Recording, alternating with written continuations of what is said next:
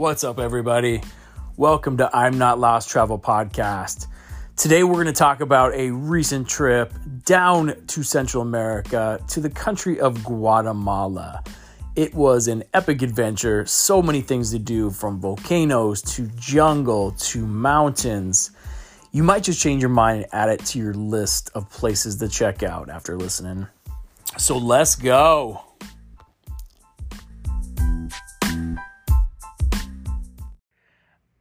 Okay, so first we're going to talk about coming to Flores, which is just outside of Tikal National Park, and that's where we started our uh, Guatemala adventure. So, by the way, this is my friend Sam. Hello, everybody.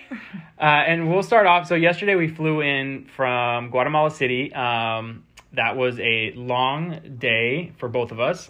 Sam, how much sleep did you get? None. None. Okay, so good. So we're we're even on that. Me, I also had no sleep. Um, the main airport in Guatemala City was actually really short. We did, um, yeah, just cruise through that, and then you have to leave and go out and come into the domestic airport, which is on the parking terminal, and that was the smallest flight we've both ever been on, right? Yeah. I think a total of eight people were on our flight, and uh, I think it's it's seated maybe twenty or thirty people, so super small. But the other option to get to Flores is a ten to twelve hour bus, and after all that travel, we decided to just pay the extra money and take the bus. So I think it was a really wise decision, right? Yeah. Take the plane. Yeah, Yeah. money, money. Yeah, take the plane. Money well spent. So, and then you land in um, Flores, and we were like, we should probably get a taxi because we didn't really know how far it was. And it turns out it's like literally like you know what? Oh, like across the water. Like Yeah, yeah. Half a mile. We probably could have just walked it, but again, no sleep, didn't know, and we had our big bags with us. So after that, we checked in. We're actually staying at the Ramada. I was like hoping that it's like they had a pool. I was like we could take a pool nap and recharge, and um, we thought it'd be oh that'll be quiet. We'll avoid the hostel for the first night. And uh, turned out, what were the sounds we were hearing last night? Um, well, we thought they were gunshots right outside of our hotel. Turned out to be fireworks, but people were shooting them like horizontally. So Yeah. it was, it was very loud and very didn't know what was going on right when we were trying to sleep. Literally, it was like out of a movie. Like we turned the lights off. This is gonna be lovely. We get a full night's sleep, and then and it wasn't just like fireworks. It was like I thought there was a cannon being shot. Like Yeah. it was right out the window. So, um, but anyhow, and you get to hear the bass from like the clubs that are nearby. But it must all we heard today. Everything shuts down at nine, so that was good. Um, so anyhow, we decided to do the early. What did we do? Early bird sunrise. What did they call it? Early bird. They call it the early bird technically. I thought we'd get there for sunrise. I have no idea. I guess I assumed we're getting up. They picked us up at four thirty, so we had to be up at four. And um, there turns out there's even earlier tour, which is that's the sunrise tour, right? Yeah, they pick you up at 3 a.m. Okay, so we probably would recommend. We did it through Los Amigos Hostel. And uh, what did you think of the tour? Oh, I thought the tour was awesome. So did I. I thought it was really good. Yeah. Ruben was uh, he had a ton of knowledge. Super nice, right? Yeah. Um, took us about an hour, hour and a half to get there. We got there like literally the first car. So as they opened it, you paid your 150 Quetzal uh, entrance fee, which is on top of what we paid. I think we paid what 125. I don't even know. It was a good deal. yeah, it wasn't bad at all. I would recommend going through Los Amigos because they like fair prices, like everything seemed really legit organized and easy to work with. and good English too. Like it was like a really good tour. So definitely would recommend that. Um, okay, so if you're gonna do Tikal National Park, what would you bring with you for the day? Um, I brought my CamelBak, so definitely some source of water because it's very hot out there. Um, sunscreen, bug spray. Um, yes, bug spray. Uh, let's see what else. Sunglasses, probably hat. Um, what else? Yeah, that's yeah. You want all of that because Yeah. it was hot. Like if you were in the sun, the sun is no joke here. Like that was really strong. yeah, and probably closed toe shoes. I think that was a good. Oh, choice. okay. Yeah, yeah. Because some of that like limestone get when you you can still crawl up the pyramids, most of them or some of them, I should say, and it does get slippery. And some of those steps like that Yeah. would, yeah. So, um, yeah. So we started there. Uh, what did you think overall of the pyramids? Pretty impressive. Yeah, they were amazing. Yeah, they were huge. Some of them were like literally, you know, you're just we both were like, how did they build these things? So Right. that was super cool. Um, and some of them were still, um, you know, covered by they were overgrown, so you they just look like mountains, and we didn't know that they were Mm, actual yeah. pyramids until he told us. That's a good point. Yeah, there's Yeah. like you're walking and there's these giant mounds and that's just and they said they're going to leave them too because um they want it to they want to like preserve it because when they uncover it it sounds like the the wind, the rain, the sun all wears them down. So um that was kind of neat to know that I, I forget what he said like a small percentage of them are actually excavated. Like the rest are still buried and they're oh leave it. Um, he did a really good job of explaining it all, like um, from all the other ones, how the Mayan Empire like came from, you know, it extended all the way to Chichen Itza to, um, you know, Mexico City to all over. So that was really cool. Our tour was maybe like they only put like know ten people in it, so it's pretty small. Guatemala right now, when we're here, there's not a lot of tourists, so um, it's really cool. We kind of had some of the pyramids to ourselves for a little bit. Um, and again, as he was even saying, and I think I, this is true too, even in Mexico, they still let you climb on shit uh, stuff, and uh, and uh, and like I know he was like, one day they're not going to let you because it wears down the limestone, and like anything in America, like historic, they're like, don't touch it. They put a rope around it, so it's kind of a neat little thing. Um, so do it while you can. Um, but overall, I mean, we were actually wasn't that we weren't that tired. They stop and you, there's water cellars, yeah. right? bathrooms. Um, They let you have time for breakfast and coffee when you get there. Yeah. What what did what animals did we encounter? Oh man, what's it called? It's the one that's related to the raccoon. With the Co- very coati. long tail. What is it? Coati. They're so cute with that long ass tail. Yeah, we saw two of those, right? Two. Just wandering, And yeah. We saw um, some spider monkeys in the trees. We heard some howler monkeys. Yeah, howler Didn't monkeys. Actually, see them, but they sounded like. Well, I found out. Wasn't someone telling us that they make the dinosaur sound in movies yeah. or something like that? Uh, German girl. I thought that was cool. Um, and then that big ass tarantula. That was pretty gnarly. Oh, that's right. Oh my. He's gosh. like, "Who wants to put it on them?" I'm like, "No, nobody." I tried to don't. volunteer me. she didn't. She didn't go for it. Um, but yeah, we had, and it was just, um, yeah. So we saw some animals. Um, we were done by twelve thirty. Like you know, he stops. You probably get that little typical tourist. He gets a little kickback of the breakfast, but yeah, it's a pretty good breakfast. A little overpriced, but good. Everyone on our tour was pretty cool. Uh, we hung out with some Israeli people, and they were really friendly. And I think that's like one of my favorite things about traveling is you know, like I think you and I learned so much about Israel today. Like we had no idea. Like I, I'm playing like 21 questions with those with those dudes. I was like so excited to learn everything. And then this summer, like I probably will hit them up when I go to Israel. Great. And uh, they seemed really cool. So um, that's probably one of my favorite things about traveling in general is just learning about people from all over the world, and they are asking us questions, and it's just really cool. So overall, Tikal, I would 100% put on your Guatemala itinerary. Um, yeah, and d- do the sunrise. There's also a sunset option, and there's the early, early bird or middle of the day. But the middle of the day is going to be the hottest, and I think there's going to be the most tourists there. So probably do that one.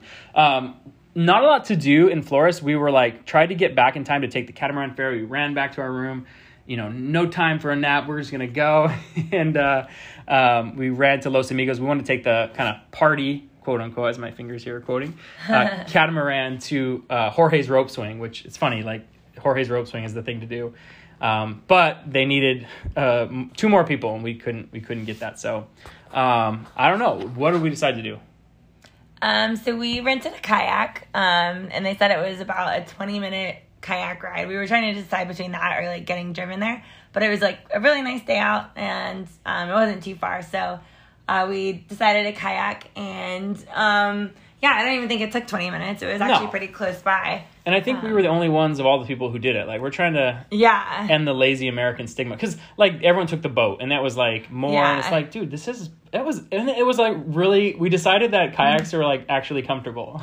oh yeah, the kayak was awesome. It had backrest. Oh my god! So, like so- I've never had a, a kayak with backrest like that. yeah, exactly. We uh, put our stereo on and uh, did some awesome parallel parking when you get there. And he just kind of points, yeah, it's that way. And you just, yeah, actually, we didn't know where we're going, but we kind of see. Yeah. There's nothing else really to do there. So, Uh, yeah, and then I thought it was just gonna be one rope swing, but it was actually two rope swings and a platform that you could jump off Yeah. of, which is pretty cool. Yeah. So you park your kayak and you just, everyone's parked their kayaks. If the party catamaran's not coming or people are getting dropped off, and there's lounge chairs, there was uh, um, hammocks. Um, and yeah. Yeah. you pay, tw- we, so we paid 70 to, uh, 70 quetzals to rent the kayak from Los Amigos, which Mm-hmm. yes, I would recommend that. And then twenty or twenty five per person to get in. 25. Twenty five. Okay. Um, they had. Uh, tell about the nachos. Those were bomb. Oh my gosh. Get the guacamole taco or Oh nachos. They were so good. It was like the best guacamole. I, um, it's at so it's like their house, right? The people Yeah, live it's there. just someone's house. And I am pretty sure they made that guacamole fresh, like on the spot. And the And the ensalada fruit, de fruit salad, yeah, So good. super good. The Me and- mangoes were. Oh my god, me and Sam were saying like fruit ass, uh, fruit ass, fruit ass would be good. Um, but fruit salad's usually like the ass of fruit that you don't want. Like it's always like the filler fruit, like the melon or like the soggy pears or something. Yeah. This was all good stuff, mm-hmm. and we decided you say I I don't know. I asked Sam save the best fruit for last. I'm a I always want to save it. You know, you want to end on that bad fruit. So.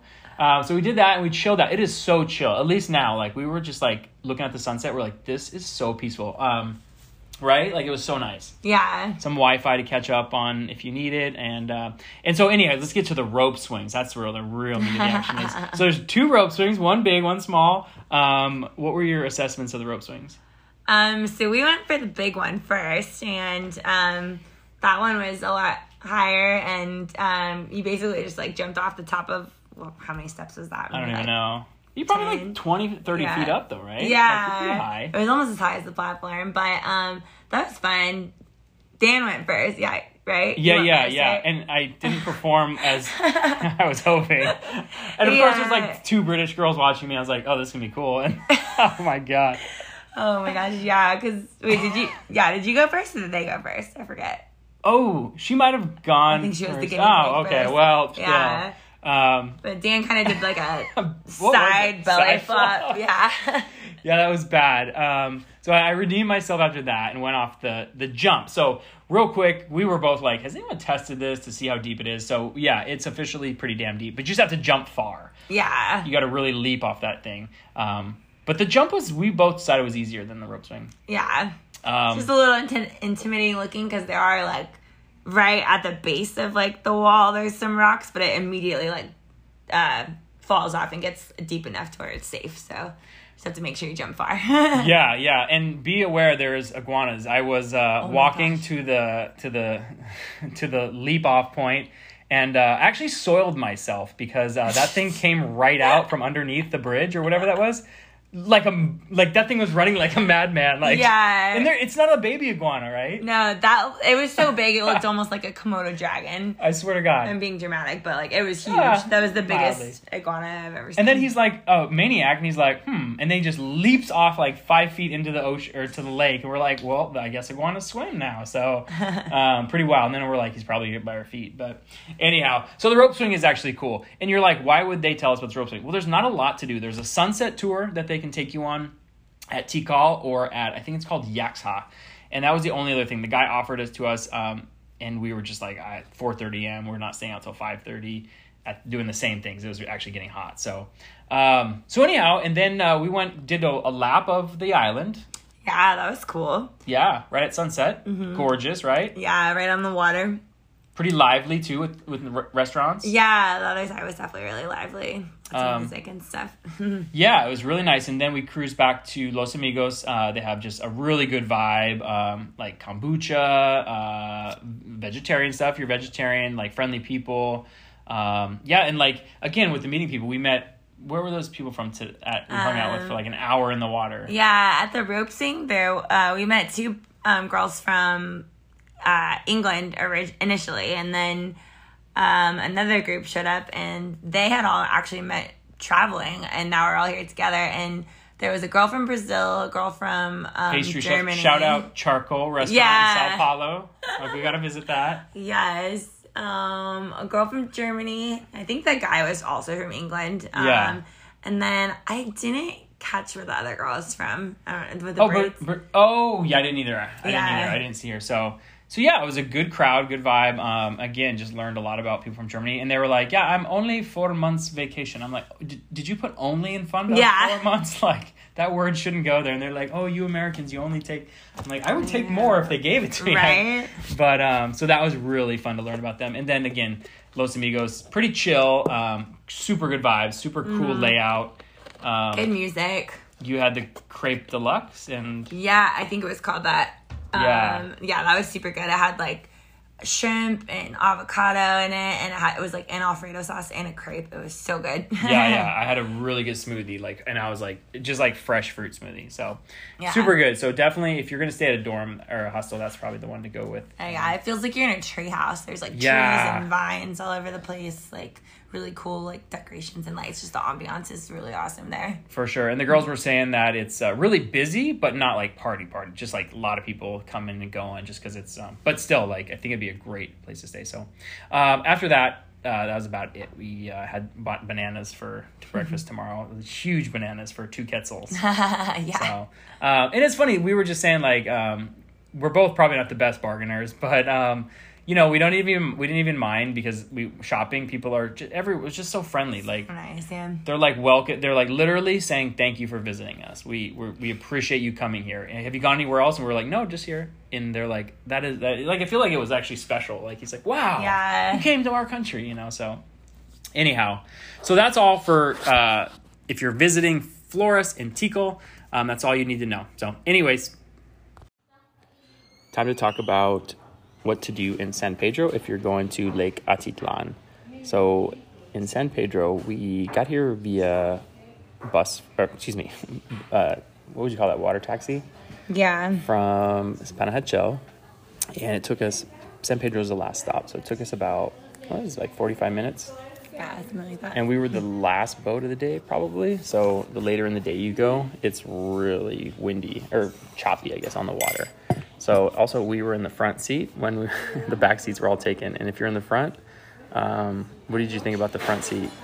Just be prepared to bounce up and down really hard. yeah my booty was clenched the whole ride. So Yeah. it was it was an adventure for sure. Um, and the rain was coming down for portions of it. Um, but yeah and then it's just picking up locals at each little town along the lake as you go. Um, and it's 25q to get on. So um, not bad. I think locals we were told pay or even if you look local i think it's 10 or free. So we pretty much tourists pay for everyone else. But anyways it's a really nice ride too. You get to see some of the lake. But um, san pedro is going to be on the back the last stop. And san pedro is known as more of the backpacker of all the spots. So there's like um, more of the bar scene and things like that. We stayed at Zoola, which is pretty nice, really clean. We have a really nice big room, right?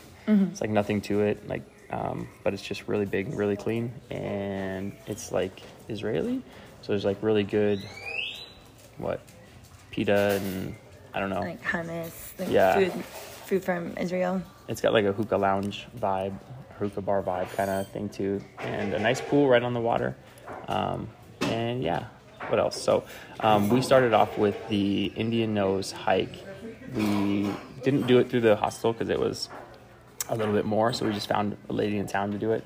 And we find, found someone to do it for only 100 Q, so we decided to do that. You're gonna start early at what time did The bus picked us up at 4 a.m. yeah, so we had a 3:30 m alarm, which was pretty gnarly. um, and what else? So at 3:30 we got up and we started hiking in the dark. And um, yeah, it's like pitch blackout. Like I don't know how you'd find that without like some kind of information because that was not easy to find. But the hike, what did you think of the hike? Like as far as difficulty. Oh, um, it wasn't too bad. I feel like we kind of drove up pretty far. Um, and then we had this adorable little guide. Um, what was Oh his name? yeah, I don't know. It's so cute. I know. And um, he basically took us on the hike. Um, I'm really bad at estimating numbers, but it wasn't extremely long. Um, it's basically some a lot of steps um, through the wood or through the yeah through the woods, um, and you come up to a really pretty viewpoint before sunrise, and you can see the lake and the volcanoes and everything. Um, and he kind of tells you a little bit about it, and then you keep going to the top. Um, and at the top, there's this uh, nice little like wooden I don't know, platform, I guess, where you can um, sit and take pictures. And um, he serves you coffee um, and some really delicious bread. Um, but then the view is just amazing at sunrise because you're even higher than the original viewpoint, and um, just the lake with the the volcanoes, and then just seeing the sunrise. And it's it's so much clearer in the morning than in the afternoons. Um, so it was really cool. And then also you can see. Um, I keep forgetting the name of what's the hike with the Fuego. active volcano. Oh, yeah. you can see El Fuego, which is in what's the hike called? Acatenango. Yeah, which we're doing in a couple of days. You could see that from Indian Nose, and you could see El Fuego, um, like smoke coming out every so often. So that was really cool. But yeah, really cool. Definitely recommend. Yeah, it's crazy that they said that you can that Fuego is closer here to the lake than Antigua, which that's really wild. And so seeing it like give puffs of like smoke off from top of Indian Nose was pretty epic. And we were there like at least 30 minutes before the sun actually rise. So we got there at like five or even earlier. And yeah, he serves like traditional Guatemalan coffee, little cafe y pan, and um, he like stokes it with wood and like um, I saw him over there like with a fan getting it going, mm-hmm. and then um, even when he was done, I saw him like toss it on the plants and he like washed it with leaves. He put he cracked off leaves and put it in and mm-hmm. scrubbed it out with leaves. Like he was doing, he's been doing it for 26 years, and he's just the sweetest guy. So, um, and then our bus. Well, after that, it's definitely worth this, whatever you can find. But if you find it for 100Q, you're getting a good deal. But yeah, and also, you know, we heard on our travels so far, like a couple people said that they had been heard of people getting robbed on it. Someone said they even had watched another backpacker's video she was actually videoing while she got robbed. Um, so we were a little bit curious, um, but you know, turned out we got lucky and no issues. Um, but yeah, it's definitely worth it. The view is amazing, and yeah, I guess that's it. So that's Indian Nose. The other thing to do is hiking Volcan San Pedro, which was on my for sure list, but everyone I kept asking wouldn't take us because of banditos that live up there. And um, I figured if everyone's saying, you know, there's bandits up there with machetes, um, who are going to rob you as soon as you get there probably should wait it out. So, oh well, we'll have to we'll have to do it next time. Yeah. But um, yeah, it's a really good hike. Ah, gracias. We are getting food here at Zoola, and it looks amazing. I got the Israeli. Sam got the muesli. Muy bien. Ah, gracias. Um, we're having our morning coffee, and um, yeah. So what we did. Um, after that, you can eat, Sam. I'll just blab, and you can chime in when you want. Um, what else did we do? Oh, after that, so Volcan San Pedro was out of out of options, so we decided to do the paragliding. Um, that was that was kind of one of the main things that drew me when I first saw that planning this. I was like, I need to do that out over the lake. That looks amazing. Um, didn't even think about it until like we finally booked it, and then I started like kind of thinking about how high it was and like what if a wind gust takes you. A um, little bit of uh, panic at the end, but so how you do it? We booked it through um, real world paragliding, but you can book them through anywhere. We actually don't book it ahead. Um, it was 750 if you booked it ahead in America. So we everyone was 650. Finally found a lady to do it for 600. Um, it goes out of Panajachel, um, but they provided a free transport. Um, let's see. So we got up. So it's about you know we took the boat all the way to Panajachel. Panajachel they met us, picked us up, drove us about 20 minutes to the launch point. They threw some gear on top of the roof and uh, we were with two other couples, and uh, yeah, we got to the top, and then um, yeah, started a little bit of panic because nobody spoke any English, and I was like, which I'm cool with, but like I feel like there's a couple important instructions you might need when you're jump running straight off of a cliff with a backpack. um, and the only thing that uh, scared me, what was the scariest part? We both agreed was when all of a sudden he's like, "Run in one, two, three, run. And then we're like, where, where? Like off the cliff? Yeah. He was like, just run. No jump, no sit. I'm like, okay. yeah. And like, I didn't even think, I thought they were just like showing Sam where we're to go. Like, yeah, I was first. They just pointed at you and were like, you here. And all of a sudden I was like, oh shit, Sam's going. And so I ran over to try and like watch. Um, and then I was like, oh God, that means I'm next. And then like, again, strapped me in and, um, same thing one two three run and i was like he's like don't stop running and i'm like i can't because the the the sail like lit get like takes wind immediately and you just are like running in the air almost yeah yeah but i i purposely planned it because i was like i'm not gonna back out of this and it was it was epic it's like 90 bucks um we got it for like 90 but 90 us dollars um what 600 quetzales mm-hmm. but God, it was worth it. Like I just remember I was up there looking down at the lake, um, watching these hawks next to me flying, and I was like, dude, this is so worth it. Like you could, you're never gonna get that experience. And um, and yeah, I wanted to be out over the water a little bit more, but we both agreed it was like still epic. Um, the only thing is, he's like, you want me to do some like like I don't know what you would call it, like tricks back and, like and forth. Turns. And I was like, uh, sh- sure, just poquito. and then I instantly regretted that because it was like terrifying. But overall, great. Your guy spoke no English either, right? Not really. I, I asked him. Um, well, I asked him if he was cool if he was taking a like photo, like a selfie of us, and he was like, "Yeah," and he was excited about that. And I was like, "How long have you been doing this?" And he was like, "Sorry." And so I don't think he understood what I was asking. Yeah. So yeah. Probably not a word, but um, it's it's really awesome. The landing, um, I didn't actually stick the landing; and kind of slid in on my ass. Did you slide in on your ass too, or you ran? I ran. He didn't tell me. He's like, I just heard him say, you know, legs aquí, like leg, and then he's like legs up, and I was like, okay, the girl before you did that too. though. okay, because they must tell people different. Um, but anyhow, survive. So definitely do that if you're if you if you you know the other people on our tour were um, excited they did it as well. Um, the last thing we did um, is uh, we cruised back, and I guess that's not a San Pedro specific activity, but we did it during San Pedro because there's not a ton to do.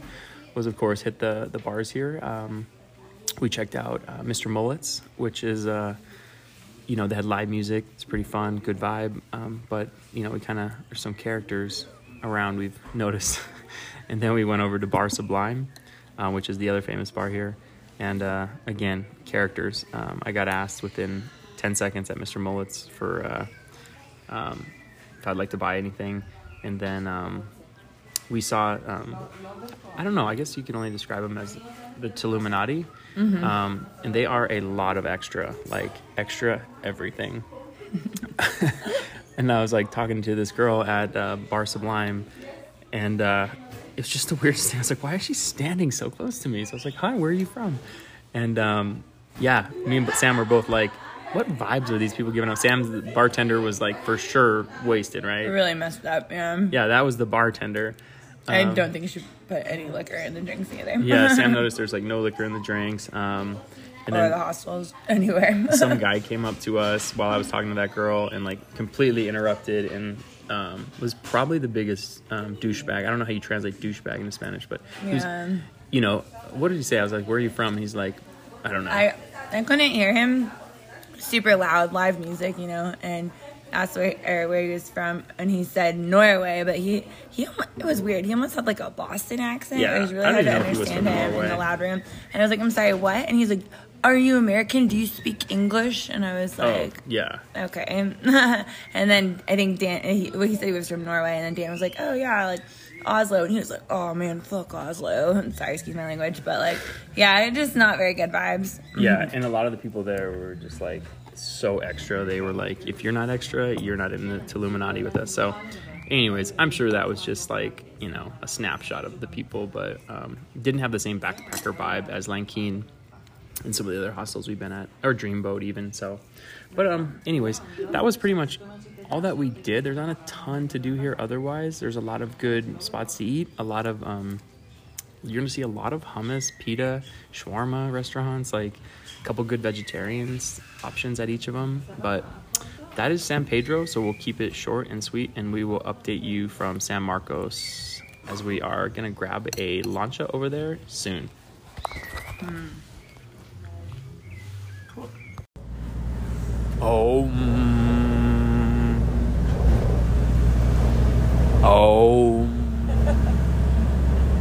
Oh, sorry. I'm just leaving my yoni gazing ceremony that I was in in San Marcos.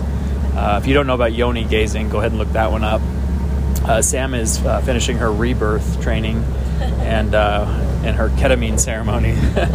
uh, we, we were going to chat a little bit about San Marcos now.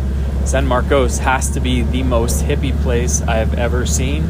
Um, of all the hippie places, Ocean Beach, you got nothing on this. San Francisco, nothing.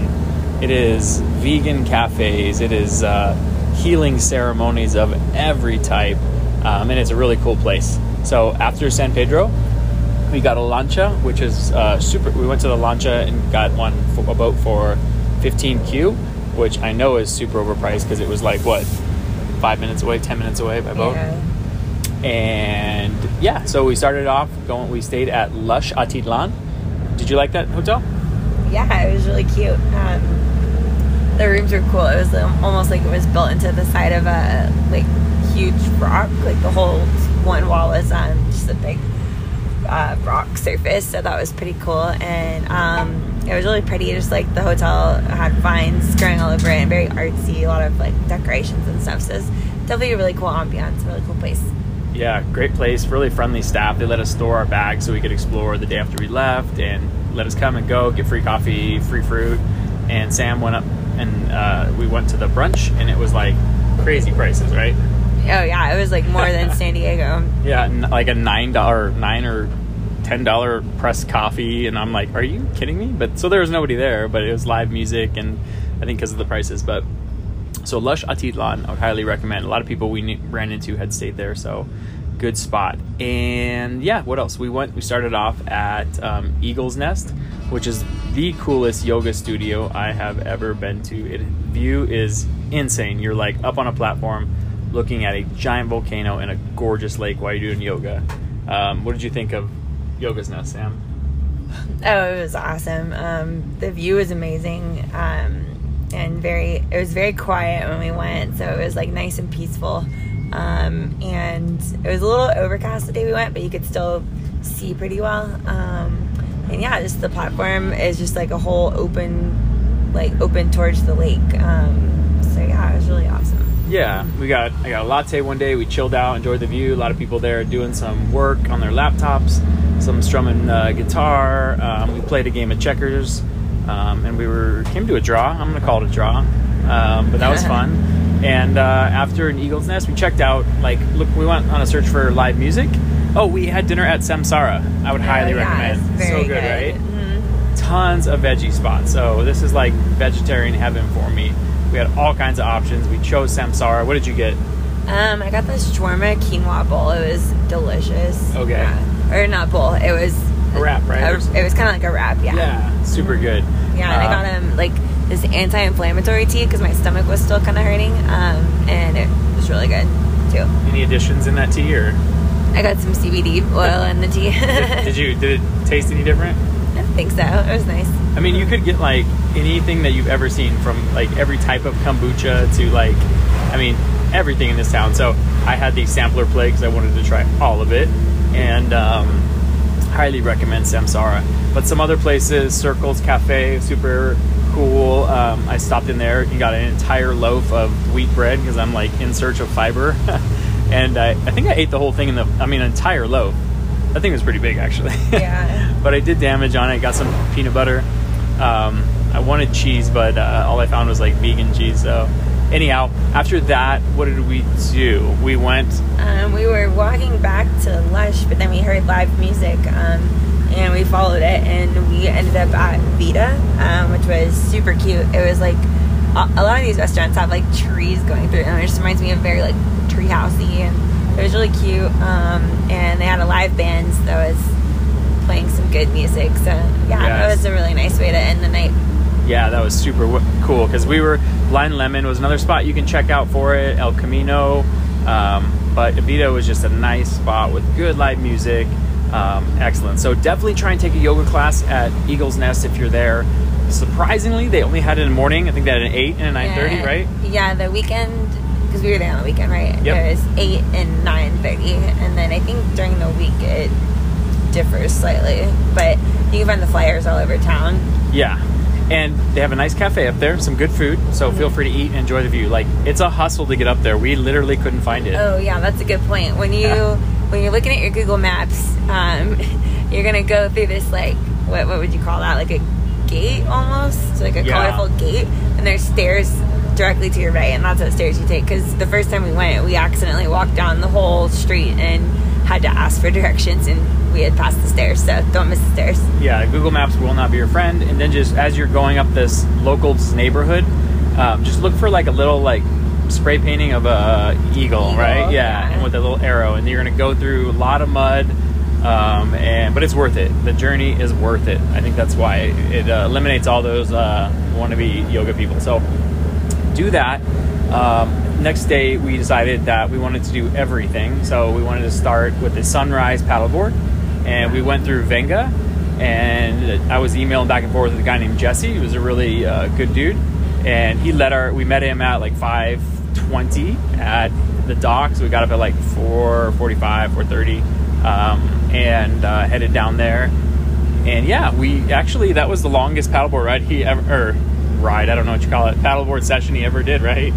I ever. no, he remember he ever was did. like, I've never Oh. gone. We went from Oh, San Marcos to so. Santa Cruz, and he's like, "Wow, that's the first for us." So um, Sam probably was regretting that idea, maybe, but um, your I was not regretting it. No, I'm just kidding. You made it. Um, that was fun. That was a good time. He was really nice. He's Yeah. from Asheville, North Carolina, and uh, yeah. Um, only thing uh, they do advertise. We were like, yes, stand up yoga, stand up meditation uh, on our boards, watching the sunrise. Um, the clouds came in, so we didn't get to see the sunrise. Still okay. We're still positive, and uh, no yoga or meditation, but we were still happy just to be out there. The water was calm. It was so peaceful. We got to see all the houses, learn a little bit about stuff from um, Jesse, the slackliner. He's actually that was his job in North Carolina was selling slacklines to PE classes. So I was like, dude, we have to talk. So um, that was fun, and that we did it for four hours, right? Yeah, we something like that. we tried to get back to to go to yoga, but didn't quite make it in time. yeah. And So we made it back like at like nine fifteen or something like that. Yeah. So we had to do everything. So we had to do that. We had to do brunch at Lush because we heard good things about it. Um, we had to do oh Eagles Nest Yoga, um, and we had to do party that we'll talk about later. So we were trying to squeeze it all in, just have a really full day of adventures, and um, so we got that in. We got some the brunch in. It's a little overpriced, but good. Sam had a how much was your mimosa? Nine dollars. Nine, dollars. US for a glass, not like a bottle. So just a really glass. good though. Like, Fresh. and they actually put champagne in there because so many places that we've come across they do not put liquor in their drinks here. yeah, so you're gonna have to drink uh, extra. No, so after we did that, then we went to well. Before we talk about that, there's just one strip of shops as you get off the boat in the Lancha area. It just goes straight up through San Marcos, and there's cafes galore. There is yoga studios. There's meditation. There is um, every food stores. health food stores. Yes. Uh, and those health food stores have so many good treats. I can't not buy treats when I'm walking down the street. I got vegan bliss balls. Um, I got caca- little 100% pure cacao to share with Sam. It's pretty good. Different than milk chocolate, but definitely worth trying. Um, and one thing you'll notice too in San Marcos is like the flyers. There's boards with just everything up there. Um, we saw, what did we see? We saw the ketamine circle healing, yeah, there's a fungi festival. fungi festival, rebirth, what, having your birth again. yeah. Um, there is ayahuasca ceremony. Oh, yeah. Um, we learned all about that from Jesse. Um, there is, I mean, just everything. Some of it is like Jesse was even like, some of it's far out, man. Like I can't, like just when we were in the health food store shopping, like, I just overheard the conversation next to me. He's like, you know, have you tried sleeping with crystals under your pillow? That'll help. Um, and I was like, okay, you know, they, they really do buy into it. So so check out all those fun cafes. Check the message board. If you have time and we couldn't get there, was to Gaia Dance. We heard really oh, good yeah, things. we heard good things about that. So if you haven't done ecstatic dance yet, you need to do it. Um, I did it in Bali with some friends, and um, I remember a quote from my friend Erica was, uh, "There's not enough drugs in the world to get me to dance like this." But I think it's really fun. That's the whole point is just to lose yourself and just have fun. So lots of good ecstatic dance going on there, um, and yeah. And then lastly, um, if you're in San Marcos or Atitlan or even Guatemala, uh, I met someone at the Hostel Dreamboat. Um, and she told me about the Wizards Collective, and um, we kind of looked into the Wizards Collective on their Instagram. They happen to be having a event um, on Sunday at Posada, and it was really cool. Um, yeah, it was a kind of like barbecue, but with some sick DJs. Yeah, it was like a daytime rave. It was so much fun. yeah, yeah. Sam didn't want to leave at the end, but I know. It, it really was good. I didn't want to leave either, but we had to get back to Panajachel. And as you'll find out, the last boats always leave five, and then if you want a private, you know, he says a price, but then he says, "Oh, but after six, price goes up." So you're kind of unsure of how you'll actually get back. So yeah, I was tempted, but I decided to go back on time. yeah, so Wizards Collective, check them out. Do a lot of fun events if you're looking for the party scene. And um, yeah, overall, I would have definitely given myself more time in San Marcos, or if I ever came back, I would for sure stay there again. yeah. Yeah. So, anyhow, that's all for San Marcos. Definitely, if you're going to Atitlan, stay at San Marcos and enjoy. Okay, time to talk about Lanquin and our adventures to Semuc Champ Champney Champ Champney, Champney, I don't know, something like that. You'll figure it out.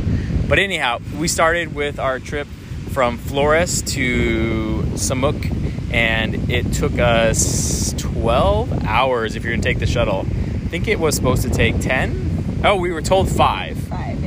And it took, uh, Like el- 11. yeah, like 11. So it's pretty brutal. Um, on the way there, there's actually a river that you have to ford, like Oregon Trail status. Like they put the shuttle onto a little barge, and the barge goes across. And it's not like a giant sea you're crossing. It's just like literally like Puddle a puddle of water, and they just somehow don't have a bridge. So give yourself plenty of time. And then there's also road construction, so they would just stop. The workers would just stop all traffic, work for an hour, and then just start again when they feel like it. So um, they let you get out, pee, and there's little tortillas stands and everything set up. But prepare for a long journey from Flores to Lanquin. But anyhow, when you get there, oh, and we paid like I don't know, 150 Q to to get there. It wasn't too expensive, and it was pretty good because of uh, they still have COVID restrictions in place. So we were at 50% capacity on the way there, right? Yes. Wasn't too bad. Once we were in Lanquin, they'll drop you downtown at a little like community health center, and if you've arranged ahead, your probably hotel or hostel will pick you up. Uh, we were staying at Zephyr Lodge, which turned out to be really nice, and we'll talk more about that. But they had a something to pick us up, and um, you know, basically you stood in the back of the truck, and they just threw your bags in there. But that was nice. So Zephyr Lodge, let's talk about that. Did you like Zephyr Lodge? Yeah, Zephyr Lodge is really cool. Um, the view is amazing. It's uh, they have like a infinity pool that's like up in the mountains and um, overlooks the mountains. And um, and our room had a really cool view too. We had a, a private room with a like deck and everything. Um, Dan would go do his workouts in the morning out there. It's a pretty good spot. Um, but yeah, overall the place was great. Hmm Okay, and I'm not that guy who works out on vacation. I, just, I was trying to wake up, and it was like I had no coffee, so I did a little uh, deck workout. But, anyways, um, yeah, the view is amazing. Even the shower, I had to take a picture from the shower. Oh, yeah. because the view was incredible. Um, and funny note, I learned that Sam is terrified of uh, all things with more than like two legs. Apparently, um, I was in the shower there, and I was like had soap in my eyes and my face, washing my hair, and then I just heard like like terrifying scream, and I was like, "Sam's being murdered!" and uh, darted to get out of the bathroom to save her life. And uh, she's like, "Oh, it was a bug," and I was like, There was a huge spider that didn't die when I tried to kill it. Oh my gosh! By huge, uh, think two to four inches. What It would was you say? Oh gosh, It's basically a tarantula. I don't know how. I still don't know how you and Rachel survived uh, Costa Rica. Mm. Oh man, you two together. Me neither. um, so yeah, so after that terrifying moment, my heart like stopped racing. Uh, yeah, it's really nice. We did the private room. You can do the the dorms, which um, probably are decent as well. Some of the people said they were pretty uh, nice there too. But um, we had the private room and it was really nice. Big size, big bed, big shower, that awesome outdoor deck, and we were just super close to the pool, and the view was incredible. yeah. Um, yeah, they had all. I mean, that place had it run pretty smooth. We had little armbands you just touch against the door; it would let us in. Um, and they have an awesome hot tub and pool, like like Sam mentioned, and a pool table, some good food, good drinks. Um, beers were pretty affordable. I think like the triple X was like 15 Q, so not bad, and not not like beer pong and stuff like that, but pretty social. Just having that atmosphere around there. Yeah, it worked out because we met people, uh, or we met a good group on our shuttle, um, and they ended up inviting us to the um, the Semuc tour the next day. So that was a really fun like group to go with and hang out with afterwards. Yeah, and that construction's delay, the guy was hanging out there who was like, "Hey, I can do it for you, the tour," and he was going to include tubing, and he charged us one sixty, and um, we just connected with these friends that we met, and they invited us along. So instead of paying Zephyr Lodge two fifty, try and find a local guy. Shout out Elder, Elder, yeah. yeah, and uh, you get one 160. And um, yeah, so let's talk a little bit about because everyone's going there for Semuc. So let's talk about Semuc. Um, start off the day in the cave. Um, I am so claustrophobic, and I was like, wait, so there's no lights in there. All I have is a candle that's probably going to get put out. Um, you're out of your mind. So I decided to do some hikes. I hiked up to the viewpoint at the top. Was really awesome. Um, and then I saw something hanging and I was like, look at that fruit. That's so cool. I think I'm going to throw a rock at it and see if I can knock it down. And as soon as I hit it with a rock, I had one of those oh shit moments and uh, realized it was a hornet's nest. and instantly started sprinting and basically started falling down the mountain as I slipped and lost my footing and had to grab on and hold on for dear life and just totally tore up my arm. But um, I survived, didn't get stung at all, um, and realized I could actually still run pretty fast. So um, I did that, and then you can also go and wander. I hung out with the guy at the front. He has some weights, and we kind of bonded over no English, but uh, we both like lifting weights. And um, yeah, hung out for them. Sam went into the cave. Overall, what do you think of the cave? The cave was awesome. Oh my gosh, it was. Uh, is uh, pretty intense sometimes, um, but definitely recommend. Uh, we we it was like probably like I don't know like seven of us that went on our tour, but there was a bunch of other tour like groups too. So everyone has a candle um, and um, you have to like carry it through and like some of the water you just kind of like walk through but some of the water is like you can't touch the bottom so you're like swimming through they have like ropes um, like lined up along the cave so you can like hold on to them um, so that was cool and then uh, it was so funny though because i thought it was just going to be like a go and like walk around in the cave for a few minutes walk out but it was like an entire like basically trail through the cave i think it was one and a half kilometers one way. No, um, fuck that. Yeah, and so we uh, the first obstacle was climbing up a ladder, so that was already kind of interesting. And then we got to a point where you could climb up another ladder, or you could use a rope and climb up a waterfall. And I don't know, since I was like on the cave, my adrenaline was rushing. I was trying to do all of like the the things, so I climbed up the waterfall. Um, the water's like gushing in your face, but I made it up. That was pretty cool. And then um, and then uh, what else? Um, we as we got closer to the end, um, well, actually there was this one part where the stalagmites or whatever they're called um, created this structure that they called the angel's chair because it looked like a chair like up really high in the air, and they actually put one of the girls on the chair. So I got a pretty cool picture of that. Um, but then one of the craziest parts was like at the very end before you turn back and like you know go the way you came um, there's basically a cliff jump inside the cave into like a little pool of water. And I was like, oh, I'm not doing that. But then I saw like a lot of people do it, and I was like, okay, it seems safe enough. Um, but the only thing that was scary, and I'm really bad at estimating numbers, but if I had to estimate, I would say it was probably like six meters, um, just judging from the other ones that we've done. And the wall, the rock wall of the other side jutted out really far. So, um, uh, it was a little scary because you wanted to make sure you didn't jump like into the wall, but um, it was really fun. Yeah. Um, and yeah, and then on the way back, there was like another kind of like interesting obstacle. Um, basically, there was like a gap in the rocks, and Elder told the the first girl in line. Um, basically to like wedge her body down into the hole like this water in a waterfall is like going through so you can't like see what's underneath and basically to like turn yourself down into the hole and then like to like after you're done, like grab the candle from him. And it was so scary because like we couldn't see what was under. Um, but uh, it all worked that's, out. Obviously, we all lived. Um, that's the part that's scary. Like going into a hole in water and assuming you're gonna come out the other end. That is that. Yeah, everyone even said how scary that was. Yeah, that was like almost scarier than the cliff jump, honestly, because you like couldn't God. see where you're going. But oh, worked Crazy. out. Yeah. yeah. So that's definitely worth doing then. And it took like an hour. You guys were gone almost. So, um, but yeah, and then I was able to do the rope swing, kind of hang out with some of the other groups that cruised through there while they were doing that. Uh, but yeah, some good viewpoints that you don't get to do on the tour. So if you have a little extra time or go by yourself, just hike above Semuc, and there's a really good viewpoint up there of the whole um, area. And then after that, we did the rope swing. Rope swing is pretty legit. Um, you definitely got some air. I belly flop. Sam somehow managed to land her landing, and um, that's a really cool one. That was probably the biggest rope swing I've ever seen. Yeah, it was really cool because it was like an actual like swing that you like sat on like a wooden plank instead of like just holding onto a rope. So that was pretty cool, and it was like so long. And I was like worried because like you kind of have to like I thought you're gonna have to like push yourself off the swing, but your momentum basically like throws you off the swing. So yeah. as long as you try to land with your feet first and not belly flop, you should be good. And the fun part is you can't go back. If you chicken out, you literally can't go back because you'll go there's a high chance you're going to plow into the steel poles that it's uh, built into. So yeah. um, off you go. And then after that, we went over to the waterfall where you can do some cliff jumping. Um, that was like 10 meter, right? Yeah, I think that one was 10 meters. 10 meter right next to the waterfall. Um, and then just play under the waterfall. Super gorgeous. We went up into, climbed up it and went into the little cave so you can see where the water goes under Semuc and comes out into the river. Yeah, and jade. yeah, it's really gorgeous up there. So get yourself up there as well.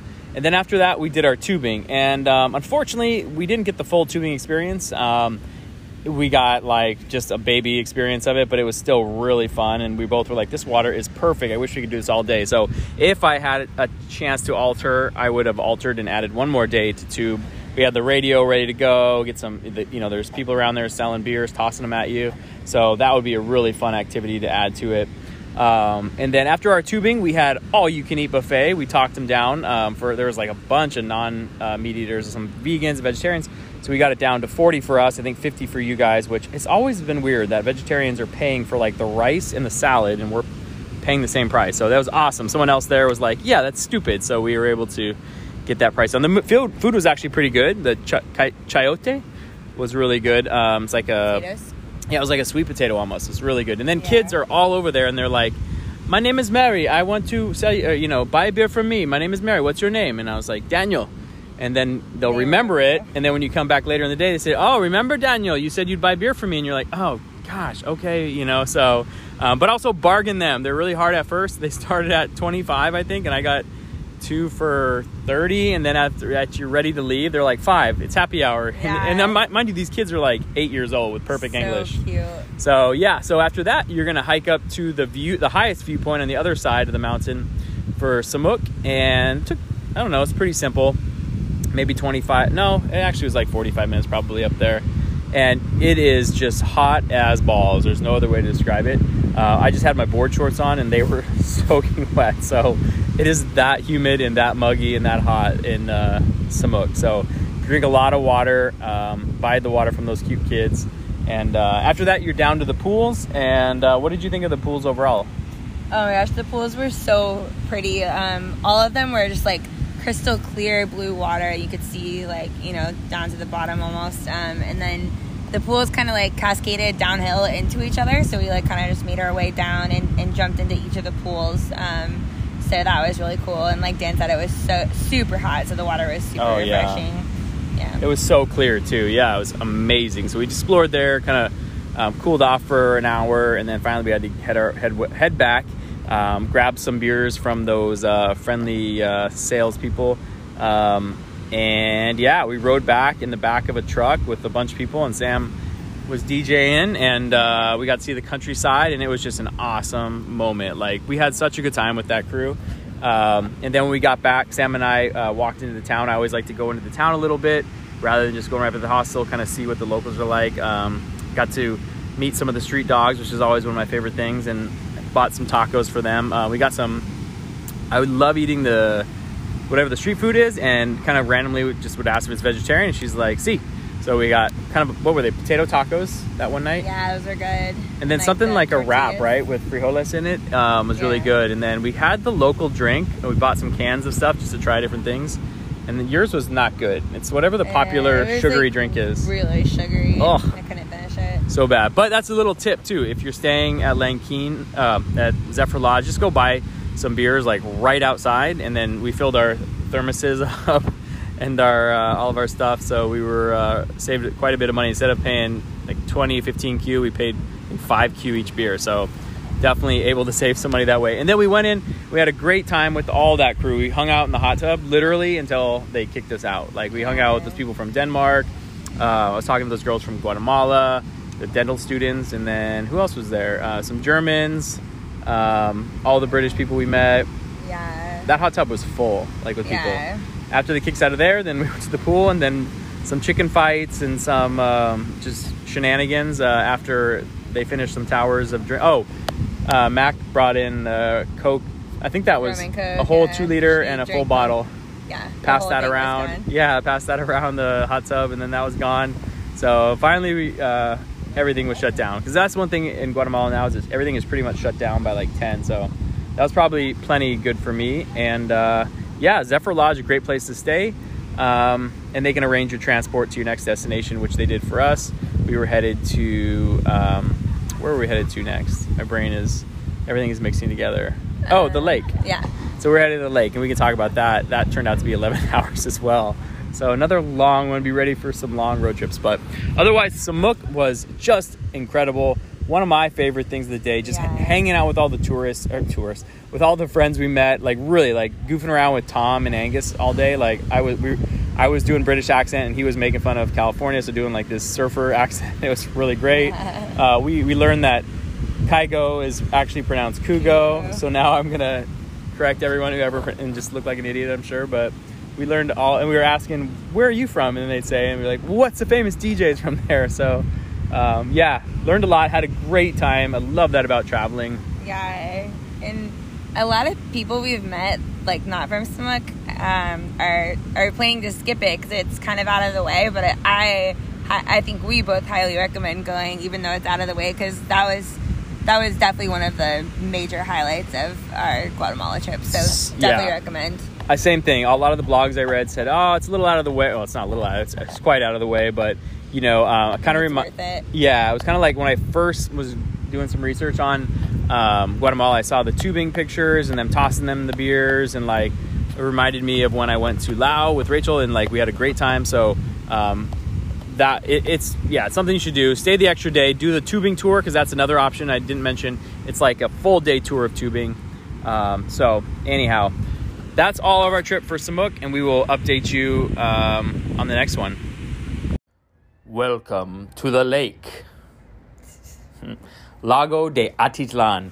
We first stop for our trip to Lago de Atitlan was Panajachel, and we got there via shuttle from where did we come from? Lanquin, right? Eh, they may ta- tell you. Well, no, actually, they did tell us ten to eleven hours, and it took Yeah. exactly eleven. Um, it wasn't bad. Uh, it didn't. It was like little. It was a little pricey because it's the longer one, but yeah, we booked it through our hostel, Zephyr Lodge. So um, pretty comfortable. That one we barely had anyone on our thing, right? We had the whole row to ourselves, Yeah, that was really nice. and we were nauseous um, to the max. Was that the one we got super nauseous on, and then we decided to buy Dramamine, or Yeah, I think so. okay because yeah, of this for one the we longer got ones. Yeah. and it was only decent because we got to lay down. So um, we got there late at night and we checked into our room. We stayed at Dreamboat Hostel, which is probably the biggest game in town there. Um, super fun. We got there right at um, well, we missed technically the beer pong tournament, but it got started late, so we got there in time for the beer pong tournament. And we learned some new rules for beer pong. We had what do we have? Oh, we had the flip cup, right? Oh. Where it was like, uh, uh, what was it? Ole, ole, Ole, ole, ole, ole, ole. ole, Ole, ole, flip the cup. Ole, yeah, you Yeah, twice. that one. Two times, and then you flip the cup. Um, I think that was the only other rule change.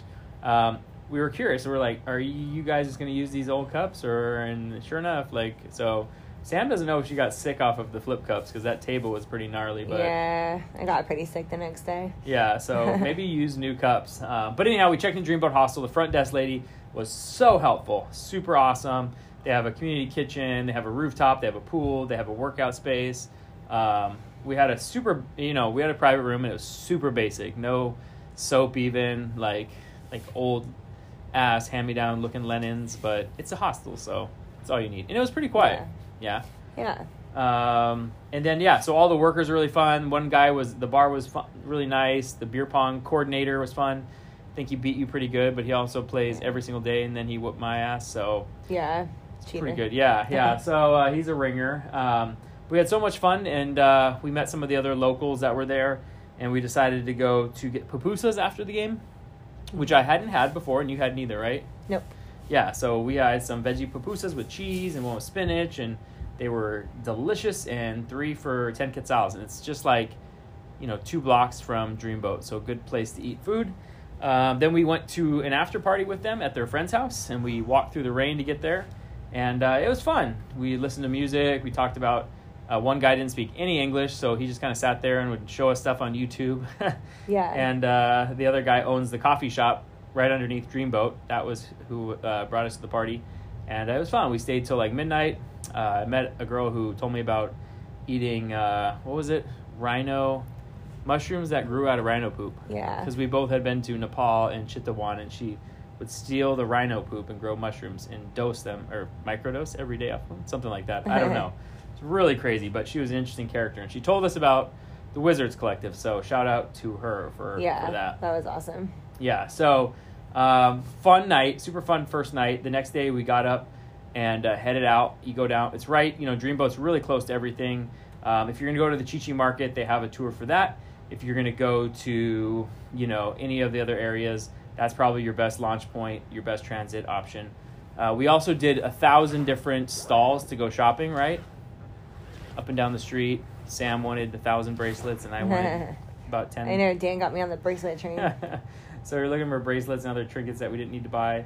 Um, and I tried every street food that I walked by that was vegetarian. So that was super fun. A lot of cheap stuff. Good shopping. Good bargaining there. Um, anything else? I'm trying to think about that city. Oh, we went to the Reserve Hotel at Atitlan. Um, super overpriced, super overrated. Um, we had cool hanging bridges. Yes. And pretty good hike, but Mm-hmm. um, no monkeys and no coatis. And they wanted 70Q to get in, which I think was super overpriced for what we saw. So, Yeah, they all they also didn't have the zip lines running. oh yeah, no zip lines. So we did a good hike there, and um, there's tons of plastic in their waterfall. Remember that? It's Yeah. gross and sad. So um, don't use plastics, but also don't go there anyway. So skip that. Otherwise, Panajachel doesn't have too much. We also used that for our launch point for our paragliding, which was amazing. Um, I am super scared of heights, but uh, I when I first saw pictures of Atitlan years ago, I saw that picture. Someone hang gliding, and I thought if I ever did it, that would be a cool place. So sure enough, I put it off my thoughts until the day of, and then I was like, Sam, should we do this? Should we should we bail on it? Should we bail? But uh, yeah, it was fun. They pick you up, um, drive you to the top, and once you're at the top, um, explain nothing in English, just kind of stare at you while they get gear out, put you in the gear without saying anything in English. And I was like, um, Am I secure? Uh, are these tightened? And uh, all of a sudden, you just hear uno, dos, tres, run. And you're there's just a cliff, and he expects you to just literally run off the cliff. So scary as hell to do that, but once you're in the air, you are uh, it's awesome. It was definitely super exciting to be up there. Like it's one of those surreal experiences where you're floating and there's literally um, like eagles floating next to you. So pretty incredible to see. I would highly recommend it. Pretty expensive. It was like 90 US dollars, but you know, I mean, you don't want to bargain when you're paragliding, so just pay the price. Go with this company, really good, and uh, yeah, awesome experience. Did you have fun paragliding, Sam? Sam is literally asleep in the time that we started Oh, talking. sorry. Sorry, what? What? Did you have fun paragliding? yes, oh my god, paragliding was amazing. Sam's Um, doing micro naps sorry. right now. yeah, no, um, it was crazy at first when he told us just to like. finishing that up, Sam is napping, so we're finishing where that got cut off. Um, we so Panajachel just finished up. We'll talk about Chichi Market, but Chichi Market is definitely really cool to check out. Um, you have to go on a Thursday or a Sunday. Um, all the locals, indigenous people. Sorry, it's a little noisy. We are Sam is power napping at uh, Driftwood Hostel, and it's a little, a little rowdy. But um, yeah, so uh, definitely go to the market. Uh, we were gonna book through our hostel Dreamboat. They wanted 150. Uh, I can always find a bargain. Uh, I am known for that. So did a little wandering through town, did some bargaining. Um, was appalled at the rate this guy gave me, and he said, you know, okay, I'll take you right now, and I'll do it for 100. So I got 50Q off. That was not bad. And he took us right away. Worked out. We had a guy on there who was from Tulum. Uh, we learned basically Tulum. Well, I did was the Tuluminati, um, and he was telling us about um, there is a cure for cancer and a cure for COVID, um, and it is his bees that he can sting you with. And uh, there was an ER doctor on there with us who was awesome from Utah, and uh, we were both like, uh huh, oh oh wow wow, I haven't heard of that cure yet. Um, so that was interesting. And then the ER doctor um, from Oregon in er, Utah, and he and I got talking about Burning Man. And me, him, and Sam are for sure going to Burning Man again. So um, he again, me for the first time, and I can't wait. But the market is amazing. You're going to have to go. There are so many trinkets. I love wandering markets. It is my favorite thing. The sights, the sounds, the smells, the locals, um, the bargaining. Sam hates bargaining, and she's so bad at it. And I think she'd admit that. And um, I would do all her bargaining and her interpreting. And um, I'd make her, had to teach her the head shake of like, "Mm, no, I don't want it. And then, uh, because she would smile and laugh. And I'm like, Sam, you're killing my bargaining skills. So she got a bunch of stuff. I got a bunch of stuff. Uh, we got some really awesome food. Ate at a really nice restaurant. There's some nice ones right by the church, um, the main church.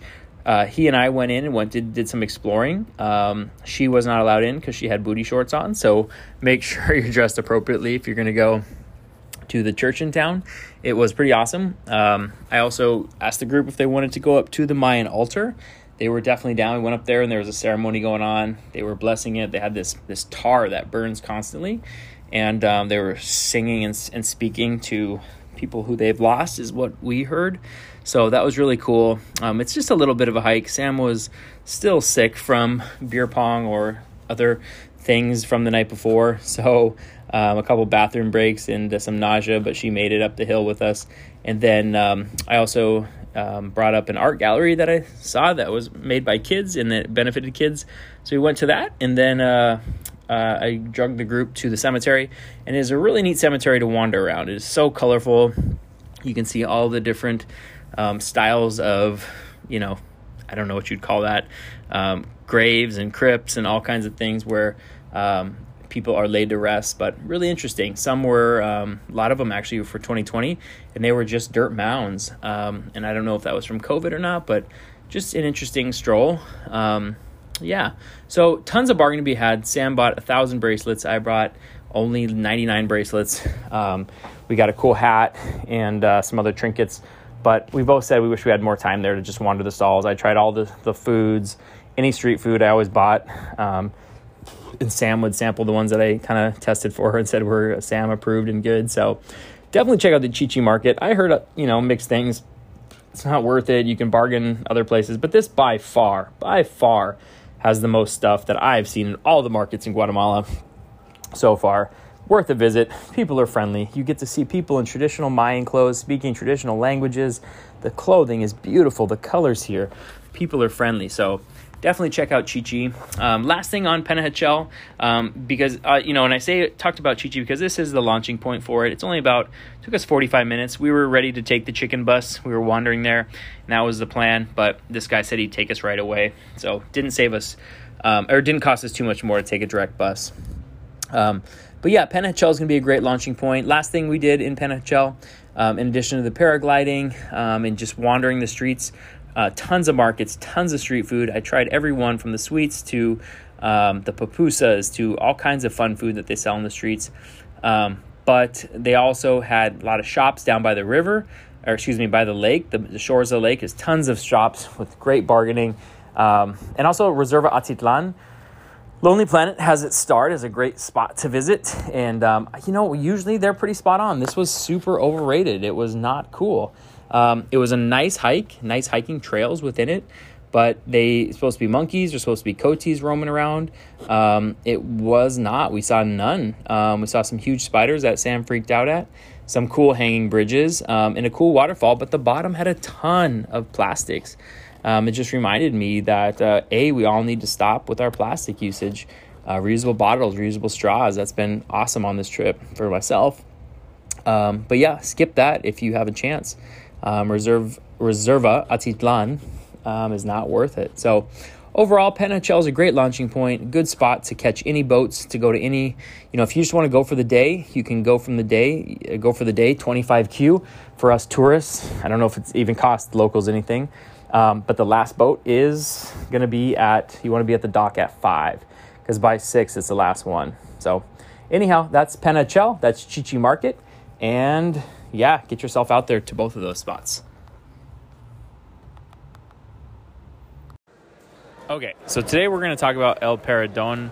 It is about two hours from uh, Antigua we got a shuttle from Antigua at Tropicana Hostel for I think it was only that was the cheapest one. I think 90Q.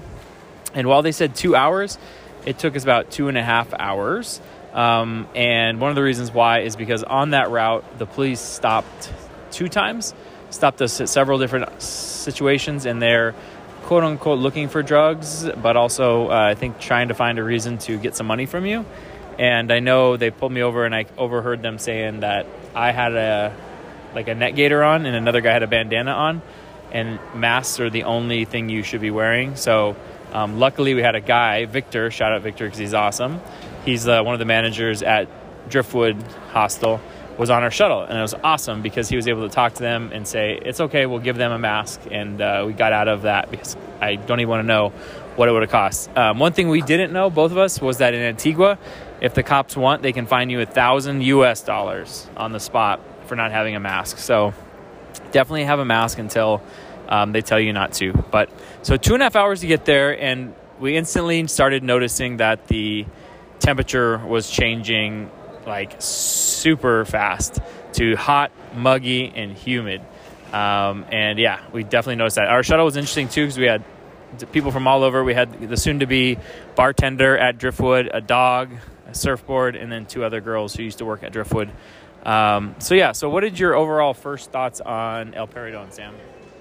Um, it was really cool. It was nice to be at the beach after hiking uh, Acatenango and um, kind of have like more of a chill beach day. It was really pretty. Um, the town is really small. It's mostly like um, like huts with the what, what do you call the roof? Um, Palapa, thatched yeah. huts, kind of rooftop. yeah, it was a really cool vibe. Um, and uh, yeah, they had like volleyball and a pool and a bar and everything. So yeah, it was really nice. And the water was the perfect temperature in the ocean.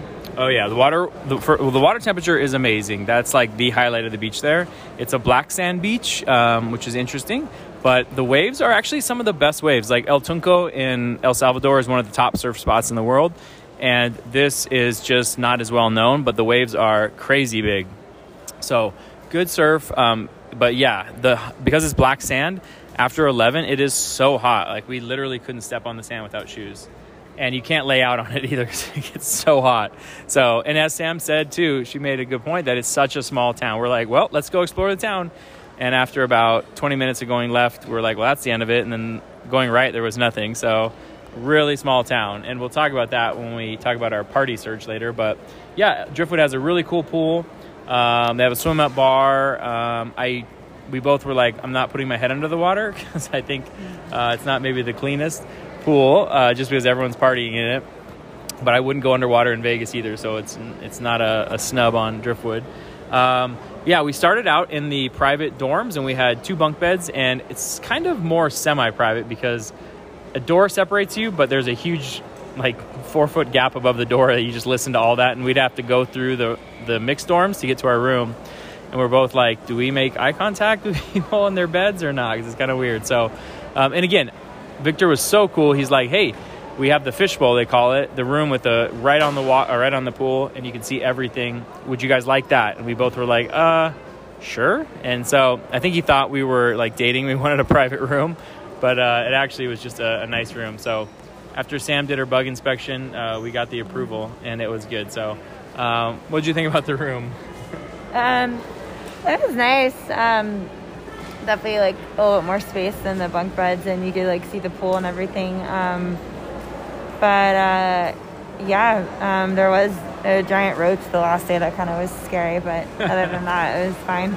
yeah, I don't know if that was the same roach or several roaches, and then there was the baby roach, and then when you turn the sink or the the whole sink would sh- like shift and spray all over, and then the shower. I remember Sam walked into the bathroom after like because they turned the AC off, so the AC's on from 5 p.m. until 9 a.m. But in that room is a like a sweat box in the afternoon, and she opened the door to the bathroom, and I think the smell just hit her. Oh man, was it pungent? So um, what else? We uh, yeah, there's some interesting, um, but that's hostel life for you. We had like a, a baby towel, and uh, I was paranoid about putting my face on the uh, actual mattress. For some reason, we've noticed all the hostels here, and and they don't have like a sheet. Like you can literally see through the sheet and read the mattress that has any writing on it. So, um, not sure that's the cleanest way, but hey, it's hostel life, so you roll with the punches. And yeah, bring your own, obviously, everything you need because there's nothing provided. But yeah, every night they have community, they have volleyball at five, um, and then they have community dinner at seven. That dinner was good, right? Yeah. It's all you can eat. They have you wash your hands first, wear a mask when you get the food. Like, they had great veggie options for me, and I think it was 55Q. Yeah. So, and there's only like two other places you could probably eat in town. So this is probably your best bet. Um, and the night one, they got it kicked off right away with some. What did we play first after I think it was called like Survivor Flip Cup. Survivor Flip Cup. It was really fun. Yeah, basically like almost like musical chairs. They play like the music, and then when it stops, you have to turn around, drink your cup, and then once you flip it, like to where it flips the right way, like in flip cup, you kneel down, and the last person to do that is out. It's yeah. And then they, they gave awards for dancing. So as we danced around the table, try to show off your best moves. But that was super fun. Um, again, it, we we made it down to the final five. Sam um, made it as well. And then we both like Sam was doing great at the beginning. I was sucking, and then we switched, and then I was doing okay, and Sam was sucking at the very end. And damn it, we lost. Like we should be professionals at this. Some like 22 year old or something like that. So Representing California though. yeah, yeah. Um, It was literally down to I think four people from California and Yeah. the girl from Philly. Yes, my wife, but she deserved to lose because. Uh, um, so anyhow, after that game, what did we do? We played. Oh, they kind of turned it into like a little like clubby and like. Um, what else? There's beer pong going, and then all of and then I think at nine was it nine or ten? They shut it down. Like ten. 10 okay so you'll go till 10 there and like again victor runs a awesome ship and he's like hey it's at 10 they shut it down. Like i mean i could easily see how that place could like not be so great but because of him i feel like it's pretty great.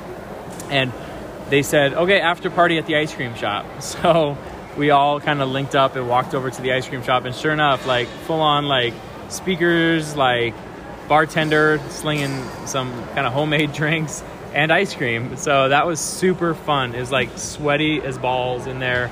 Um, like i had to go shirtless in the ice cream shop because it was that bad. Um, so what did you think of the ice cream shop after party? Oh my gosh, it was so fun. Like, um, we had walked by the ice cream shop earlier in the day, and we noticed like the paint like was like kind of like this '90s retro. It looked really cool, and then it was just funny when we like got there and we are like, oh, this is the same place we saw earlier. But um, yeah, it's, it's kind of packed in there, but they had like an outdoor area which was nice that you could go out to. Um, brought the LED hula hoop, so that was a hit. Everyone wanted to play with it. Um, but yeah, it was pretty fun. They played some good music too. They even played "Turn Off the Lights" by Chris Lake. Love that song. So it was a really fun time. in Tiesto Business, great song. Uh, Oh, yeah. Other than that, it was a lot of like reggaeton and stuff, but it still was so fun. Everyone was so freaking nice. Like, uh, everyone wanted to do uh, the hula hoop. We and all the guys, we all we were like, shit, this is harder than I thought. so um, yeah, and luckily nobody broke her hula hoop, so that was good. Um, we- and there's just some funny characters. Leo, I'll never forget Leo. Um, well, who else? Um, Neil. Ew. ill. So Neil was this British guy who I don't know if he like lives at the hostel or he's just always there. His girlfriend works there and she's awesome. But Neil was hilarious and he's like some girl walked with me, wouldn't even look at me and just said ill. Kept walking. So me and Sam were using that for the rest of the, the time there. So Neil, I hope we connect again, man. You were hilarious. Yeah. Um, what else? Uh, the uh, met the local uh, I don't know what you'd call him uh, salesman for tr- t- to tourists there, and you know just met a lot of people. Um, I tapped out at like twelve. I think I went home at like twelve, and Sam went and you guys went to the beach, kind of listened to music, Um, chilled yeah. Mm-hmm. out. Sounded pretty chill. Um, I was just done for after uh, all the sun and sand and so hot. I mean, I was literally drenched. Like I think both of us had to come home. I came home at least and showered before I'd even go to bed. It was so bad. I at least rinsed off. Yeah. So, um, and then the next day we were kind of like, okay, let's see what the next day has, and we, let's do some adventures. So we signed up. One thing you can do is the swamp mangrove tour. So you're going through the mangroves in the swamp uh, on a paddleboard. Um, but the guy got COVID actually canceled on us. So we're like, okay, what else? So, but there's really not a lot to do in El Paredon except party. So sit by the pool, party. The sun was intense. I don't know how you laid out in it, but you did. And um, yeah, so don't come expecting a lot of to do. It was nice that we ended after the hike. We were so sore and tired, but again, there's really not a lot to do. And me and Sam were like, we're so used to getting up at like 4:35 and like going on all day adventures that we're both like almost got tired, right? yeah. hmm because there's just like we walked as far as we could one day on the beach and that took us to you know you'll come to the river uh, where it goes off into the ocean and that was it so um, but otherwise el Paredon, come for a fun backpacker party tons of people from all over the world um, you're going to meet there but you know the next night it was so quiet me and a group of people and sam were literally like back in high school like listening for sounds to find the after party um, Pacalolo is the ice cream shop, and they were kind of being really chill that night. But um, anyhow, we never found the, the elusive party that day. So We did hear though that on to Saturday, which is the day we had to leave, but they were having DJs and stuff. So it sounds like, unless it was just like coincidence, Thursdays and Saturdays are the, the fun nights there. Yeah, so plan accordingly. And uh, Driftwood, there's a couple other places to stay, Mellow, Hostel, but I'd say Driftwood is your best bet by far. And uh, definitely, if Victor's there, give him some love because he is an incredible dude. And um, yeah, I gave him my uh, tank top, and he was super stoked about it. So he's awesome. Otherwise, any other thoughts on El Paredon? Um, no, it, it was just a nice. Oh, definitely wear bug spray. I got Oh. so many mosquito bites the second day.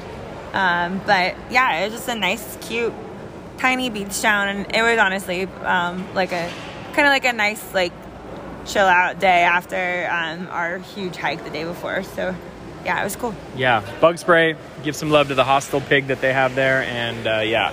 All right, that's it for El Paredon. Have a good time. Okay, so now we're going to talk about Acatenango, which took me forever to learn how to say. Uh, but it is an epic hike, and the whole trip, kind of that's what inspired me to, to book this was not only seeing the paragliding pictures over the lake, but seeing the fact that there is a active volcano that someplace in the world where they let you climb on is insane to me. So that was a big draw to come to Guatemala. And our entire trip, everything I would ask everyone we met, what's been your favorite thing so far? And almost everyone said Acatenango trek was the highlight. It is it, like it's hard to live up to that billing, but it really did. And that it was incredible. But there wasn't a lot of great information out there, and you never know is that information like accurate or is this from people who never hike? And that's why, so all the people who said, oh my gosh, it was so tough, I was always skeptical because sometimes you hear that about local hikes and you're like, uh, it's not that bad, dude. But um, so we'll start with we booked it through Ox and they were super reliable. I'll tell you why I like them is that they were like wilderness certified, they were like super professional, they were dressed in like almost like a uniform, It said Ox on their shirt, they had all high end equipment, um, you know, like a altimeter, barometer on their wrist, walkie talkies in case anything went bad, and they were just spoke they were, spoke English and Spanish, and they were just very professional.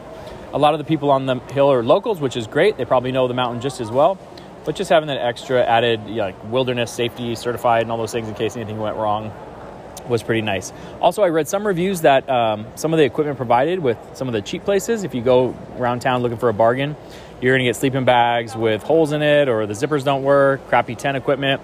And I, I know we had like Kelty sleeping bag rated at 20, so it was pretty warm and uh, some nice tents. So uh, we'll start off with the price. We paid like, it's expensive. It was like 100 and I don't know. I think for the double whammy. So we did the double whammy. That's that's when you do you hike up to the top of Acatenango, set up base camp, and then if you want to go on, there's another 40.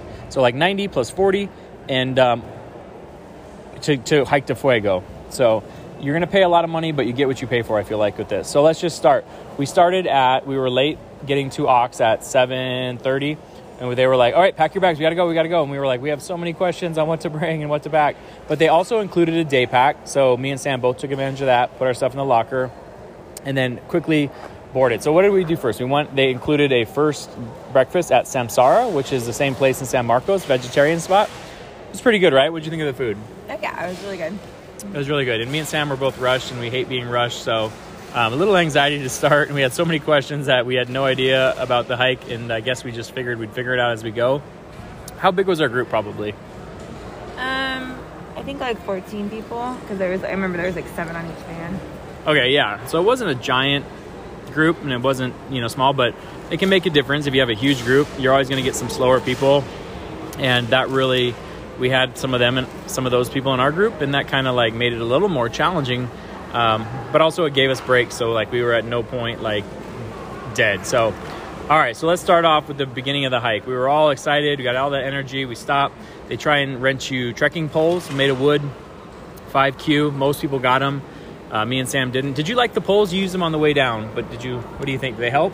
Yeah, um, they helped like when we were hiking back down from Fuego because it was super steep and it was dark, and the the uh, it's like lava rock, so none of the ground is like stable. So it definitely helped because I was slipping like a lot before uh, our guide um, Miguel lent me his poles. So yeah, I think, I mean, I think they do help, um, especially in the dark, but not 100% necessary. But Yeah. yeah, they helped. Yeah, so if you want to use them, use them. Um, I didn't use them, and I seemed like I did okay.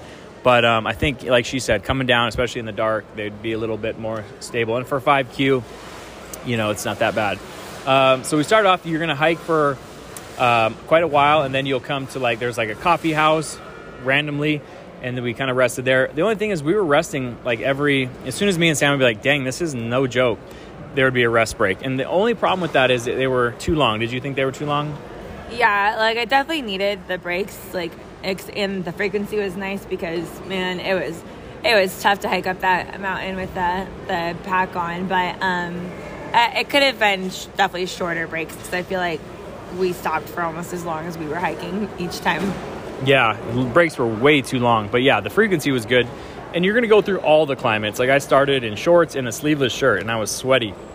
And then as you start to go through like the rainforest section, you'll maybe put a layer on and then at lunch break, we set up shop somewhere and we had an amazing sandwich. I don't know what that was, but yeah. oh man, did I hit the spot. So, um, you know, and we sat there for an hour though. Like we totally didn't need an hour to rest because it started raining on us and I had to get the poncho out and I'm like, oh, let's just keep going, get this over with. And um, yeah, one thing I want to point out, one note is I thought I would be starving, right? So I bought all these snacks and they give you so many like calorie dense foods, like for breakfast, lunch, and dinner were you hungry at all the trip, really? Aside from the after the food that they gave us? Um, not really. I still had a couple of like protein bars, um, but definitely not as hungry as I thought I was going to be after all of that. Yeah, I agree. I think I more so liked my caffeine packets just because, like, oh man, did we need energy on this trip? So, or on this hike, I should say. So after that, after lunch, we still had another like I think two hours um, to get going up to the top and uh, again, through the rain, kind of was the only crappy part. It gets a little muddy, but luckily the volcanic rock kind of makes it not as muddy as you'd expect. But after that, we got up towards um, base camp about what'd you say, three thirty? Yeah, some, somewhere around there. And then um, we kind of dropped stuff our bags, set up the tents, and then um, you know, then he said, "Okay, who's going to Fuego?" And again, we had you said twelve or fourteen, I think. It was just me and you, and then the guy from Poland, right? Mm-hmm.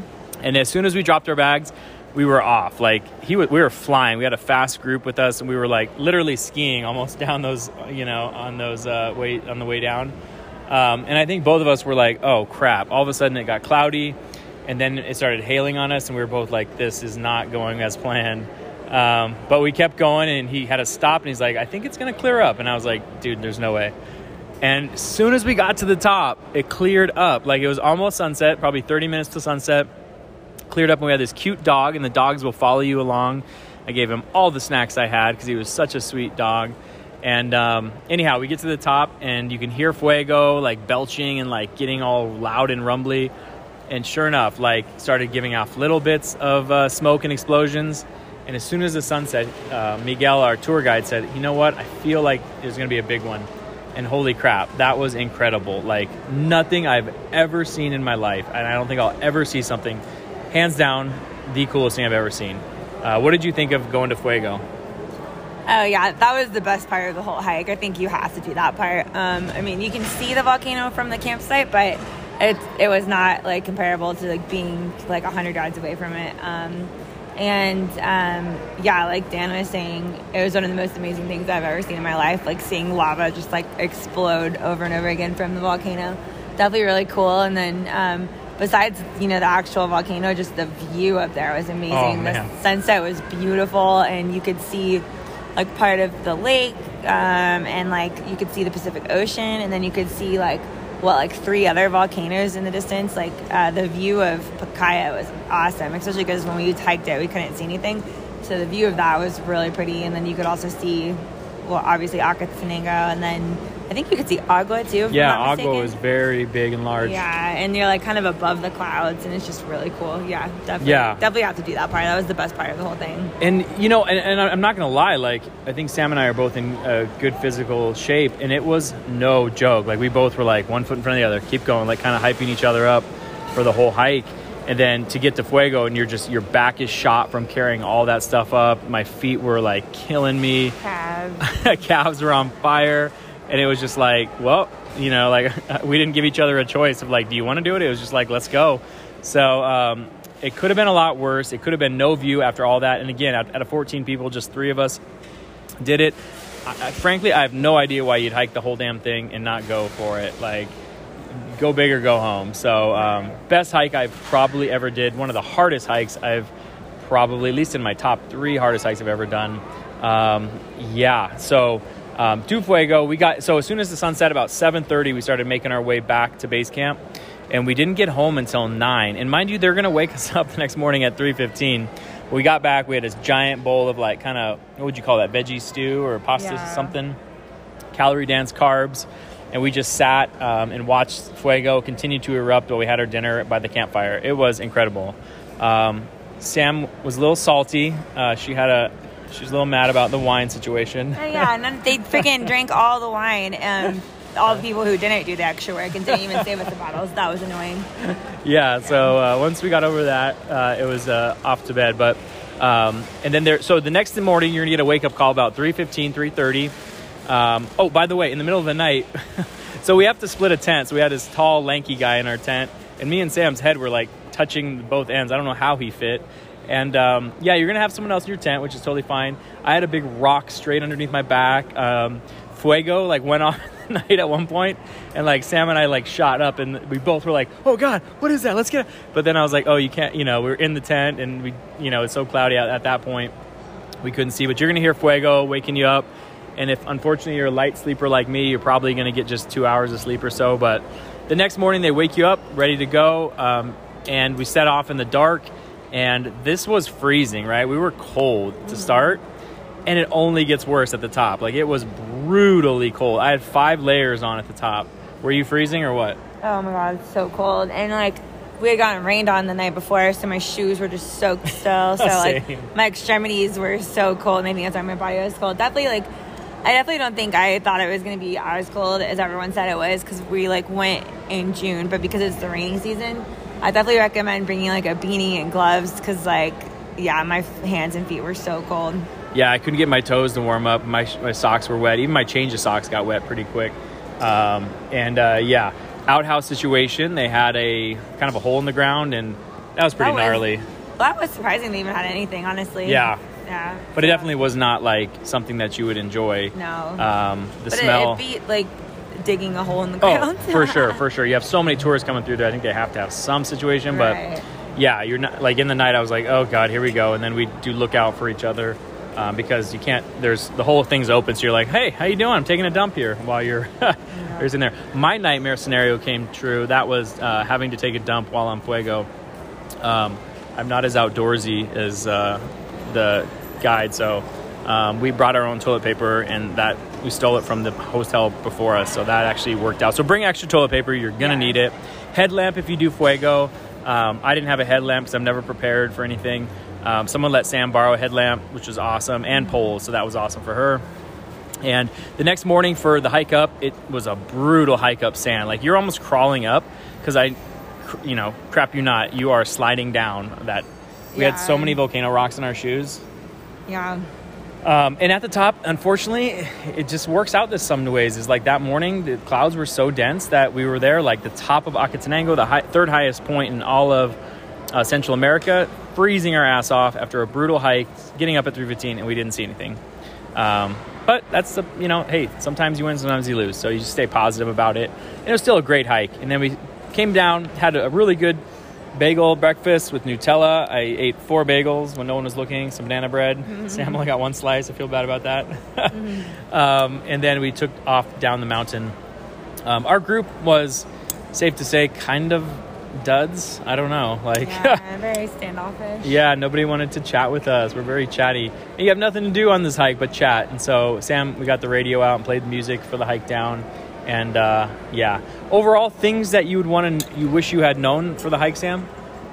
Um, just like I said earlier, how how cold it was gonna be. Because I mean, granted, you don't want to bring a lot of extra stuff because you have to carry it all. But um, I don't know. It would have almost been nice to have like extra shoes. My shoes were so wet, um, or like waterproof shoes somehow. If they have like good hiking waterproof shoes, um, and just like a couple of. I, I borrowed a, a hoodie from the hostel and a jacket from Ox, and it was all included. So, because at first I wasn't going to, but I'm definitely glad I did because it was definitely just colder than I imagined it would be in the middle of summer. Um, and um, what else? I brought my CamelBak and filled it up because they recommend you bring at least four and a half liters Oh, of water. yeah. But I think I brought six, and um, I was down to probably a liter by the time we were finished with the whole hike. I think Dan brought like eight liters. Um, but yeah, so a lot of people like wear their pack on their back and their CamelBak in the front, and my CamelBak fastened, so that was cool to be able to like fasten it behind my neck, so it was balanced and have the two two liters of water bottles on either side to balance out. Um, what else? Um, I wish I'd have brought some wine. no, I'm just kidding. Um, what else? Yeah, I mean, I think that was it. And honestly, like a lot of people, a lot of people that we met along the way before the hike um, were like, oh, you, you know, you can pay a porter to carry your stuff. And like, if you really think you need it, of course, go for it. But the amount of times we stopped, like after we stopped only 20 minutes in, I was like, okay, I think I can do this. So ended up carrying my bag up the whole way. And yeah, it was, it was really tough. But you stop so much that I think it gives you enough amount of time to like break to um to be able to carry it if you're worried about that so Yeah. um, yeah that's like really all I can think of right now And I'll, that's a good point. I'll add on to the porter thing. Like, unless you got something, man, your legs work, your back works. Like, throw that thing on there. It's gonna make it that much more fulfilling. You know, people have told us, me and Sam were like, I don't know, maybe we should get a porter, and it just made it that much more rewarding. That damn it, we did this. And like, there was, I think, a girl who's like Stanford volleyball player on the tour. She paid someone. I'm like, come on, man. Like, let's go. Like, let's toughen up a bit. Suck it up, Buttercup. And uh, I think you need, you might need a hype man to keep you going because those legs. I was literally like, okay, right leg, left leg, right leg, left leg, keep it going. Um, and then yeah, for me, I think maybe another change, three pairs of change of socks. Um, I was totally warm at night. Comfort, sleeping bag was uh, sufficient for that. I slept in my clothes as well. Um, earplugs if you're a, a slight, slight uh, light sleeper like me.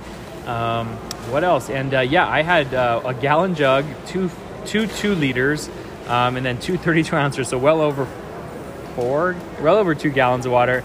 And by the end of the hike, I, I finished it all. So uh, I am a camel, and I drank like a ton before the hike too. So the whole hike, I pretty much uh, took pee breaks the whole way. So yeah, otherwise, do this hike. It is a must.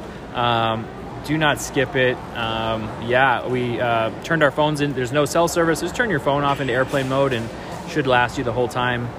But bring a battery pack because base camp is just nothing, just has a fire um, and a spot to pee. So, otherwise, great. Best hike of my life. Greatest uh, ending for a hike, too, to see. I always like a hike where you get there and you see something cool. So, that's all. Anything else to add? Um nope just definitely do fuego Fuego's a must. Don't skip it. I don't want to hear it. They'll go slow with you if you need it, but make sure you do it. All right. Welcome to Antigua. Not the country, but the city.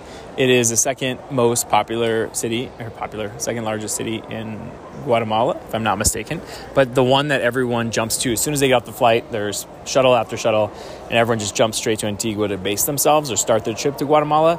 Antigua, while it's, I think, second biggest, again, don't have to get my facts straight, but um, it feels tiny. It feels so lovely and walkable and quaint and beautiful, and I absolutely loved it. Um, sitting in the Central Park, listening to the sights and sounds and smells, and talking to locals, and they'd come up and sell me stuff. But next thing you know, we were talking about where they're from, how many kids they have, and I absolutely love that about travel. Um, so I loved it. It is quaint. It's UNESCO heritage. So they can't change anything. The whole town. So you'd have a multi-million dollar corporation in a building that is has its you know colonial facade still, and that I thought was just incredible. Um, next to maybe a, just a mom and pop spot, but inside can be. We went to a nightclub again, a colonial facade, but like a Vegas nightclub inside. So super neat in that respect. Everything's walkable. Um, it's the only city that we found, probably Guatemala City too, but that has Uber. Not reliable, but you can do Uber. Um, stay near the Central Park if you can, or near the Catalina Arch. Again, everything's walkable, but those were just uh, pretty good locations for us. We got a shuttle from uh, Ant- um Lago de Atitlan, I believe, for 150, and it took us two hours around there to get there. So um, yeah, you're going to start off want to start off early in the day, especially in the rainy season like us, because you're going to get clouds in the afternoon with along with some rain. So we'll start off with our day one. We stayed at Earth Lodge. Um, Earth Lodge is out of the way a little bit. Uh, Tuk Tuks were asking 100 Q to get there from the center of town, which blew my mind. Um, I was like, absolutely not.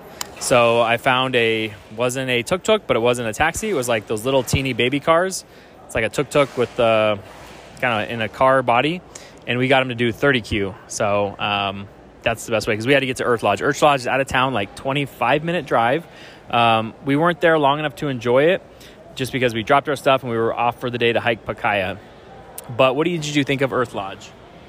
Oh, it was really cool. Um, it definitely would be like a cooler lodge if you had more time to actually be there because um, they had like yoga um, and they had a sauna that you could do. The view was amazing. Um, they had they had like picnic tables out on the mountain that they were on. You could like see um, the volcano, which I forget which volcano that was, but um, and then um, it's really cool ambiance in the in the lodge we stayed in was super cute. It was like a little oh, yeah. log cabin up in the trees. Yeah. Um, so yeah, um, it was definitely a really nice uh, hotel. Um, and then the I don't remember her name, but the girl who was working the night we got back was super helpful because we were worried we weren't going to make it back in time to schedule our shuttle for the Acatenango hike the next day.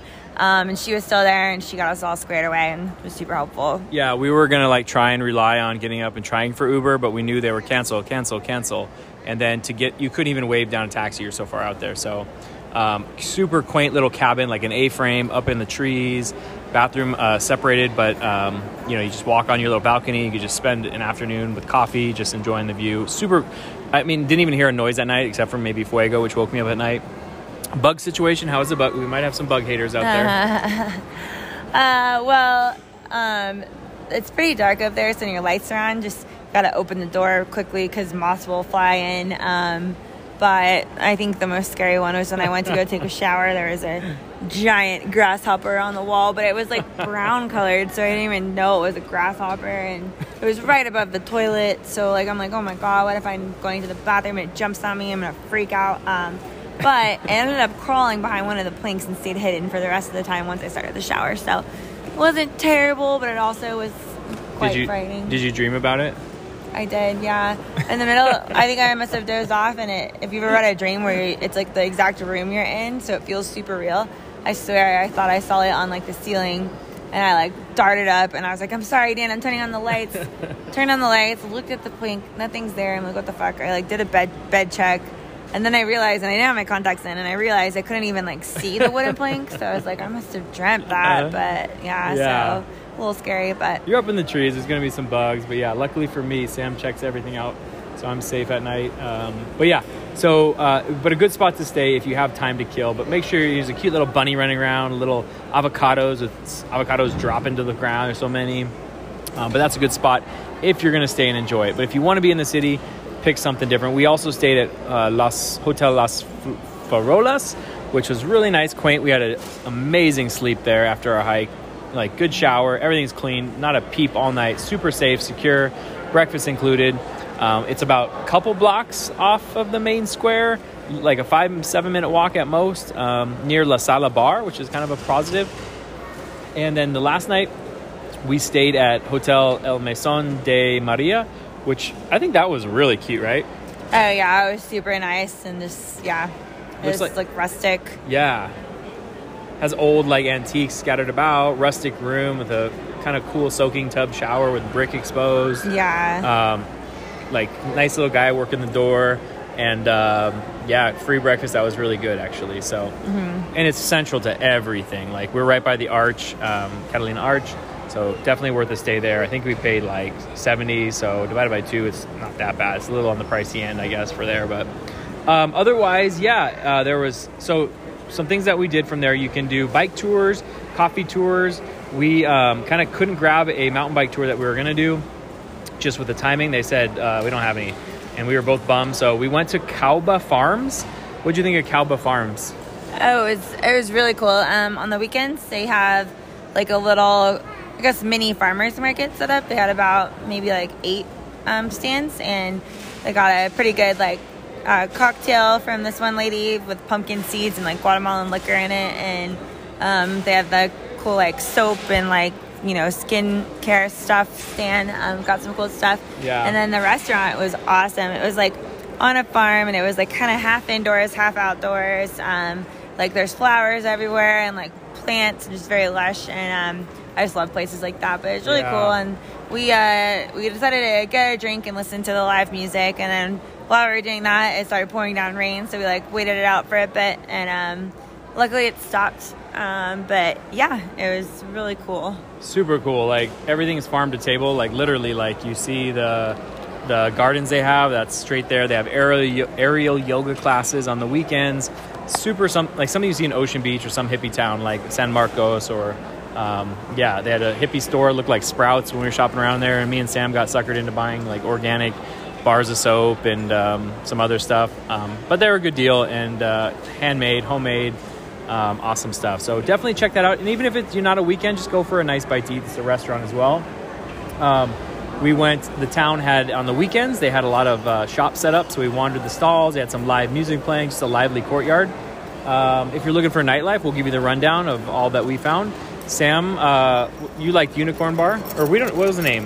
Voodoo. Oh yeah, it, it was called Voodoo, and it's like in like a little complex with a couple other things. So the sign on the outside says El Barrio. So if you put that in your Google Maps, you'll be able to find it. Um, but it was such a cute bar. It was a it was a shot bar, I guess. But all of their like drinks and like um, shots and stuff were based on like I don't know unicorns. Like if you ever had rainbow shots before, like the eight or so shots that are colorful. Their version is called a unicorn puke, um, and the unicorn is my spirit animal. Um, so it was just really cool how it was decorated. It was all colorful and rainbow, and um, we went there like on Wednesday. Didn't make it there last night, but it looked like it would be a fun spot on the weekends. Um, but yeah, it was really cool. Um, and I got some Coca-Cola flavored wings that were pretty good. Uh, yeah. Yeah, and there's four different bars there, so you have your choice. If you don't like one, it's all in one complex. Um, we also went to La Sala just by sounded fun when we were walking by. We popped in on Oh yeah. like two, Wednesday and it was kind of dead, but we're like, this is so cool. Let's come back. And we came back and it was so packed, they wouldn't let anybody else in. Um, but yeah, that's a cool spot, like neon and black lights inside a DJ, and you can get a, a, a tower of Gallo for affordable price. So since they wouldn't let us in, we went next door to Riley's, which sounds funny. That was the college bar, the Irish bar in Flagstaff when I was in college. And although it was Irish, it was like seemed like a super local spot. Like it's all locals playing local music, and uh, the bartender service kind of sucked because we waited forever for drinks. But yeah. your drinks were pretty fancy and cool. It seemed like Yeah. um, we danced at that place for till it closed down, which was early. So Yeah. um, yeah, after that we tried for oh we went to Los Vibres, which is like the EDM, like the actual like I don't know what you'd call it, like kind of like the Vegas club, the only one in town, and they had like door guy with like in a suit. We're like, whoa, what is this? And like you know the, the pretty all come out, the wealthy um, locals come out for that, and uh, we went in, but you couldn't really dance, so.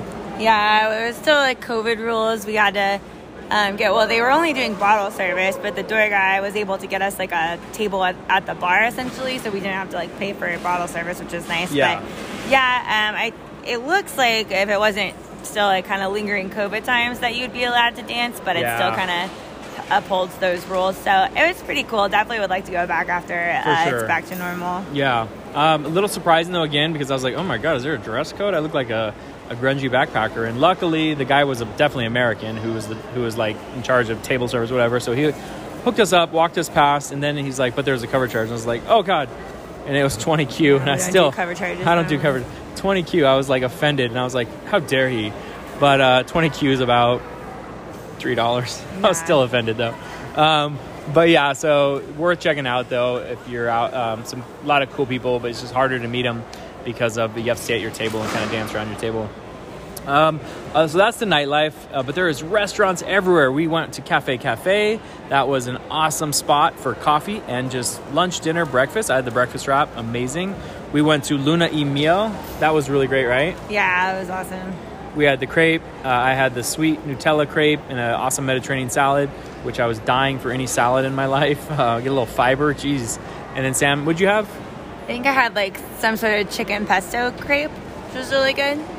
Um, and it was like on a, they had a cute little rooftop that we got to sit on, so that was cool. Yes, rooftop is a is key, um, safe, secure with COVID protocols. They all had masks, eyeglasses, shields, and um, had you wash your hands. That's one thing I noticed everywhere. You have to hand sanitize and screen your temperature before you go in basically anywhere. Um, and the service was incredible. Um, we found a couple local spots. I got my street food fix in, just wandering. Um, had some hits, some misses, like a weird tostada vegetarian thing with beets on it. Um, that was probably a miss, but you got to try. You don't know. And then we wanted to go to Porque No, but the line was super long. And also, uh, Victor gave us a secret local uh, Las Sopas de Rico, I think it was. Las Sopas de Rico sounds about right. So that's one that we heard was really great too. So you will never be short. Oh, and then lastly, I had to get an iced coffee one morning, and and uh, funny story. Victor said that um, to date someone there, you have to save up to go to the McDonald's. Sorry, it's a little noisy here. We're still in Guatemala. But um, I was like, wow. And he said, all business meetings are held there, um, dates are there, you save up, and that's the big date spot. And it really was a super fancy McDonald's, like an amazing courtyard with a view of a volcano. So I definitely hate McDonald's overall. Um, I don't go in America, but had to go there just to see the view, and it was pretty incredible. But um, overall, yeah, you can find tons of tours. You can get anywhere you want to go in Guatemala. If you're in Antigua, it's a great base to stay. The weather gets a little chilly, right? Versus Panajachel, Yeah. or excuse me, versus uh, El Paredon in Lanquin.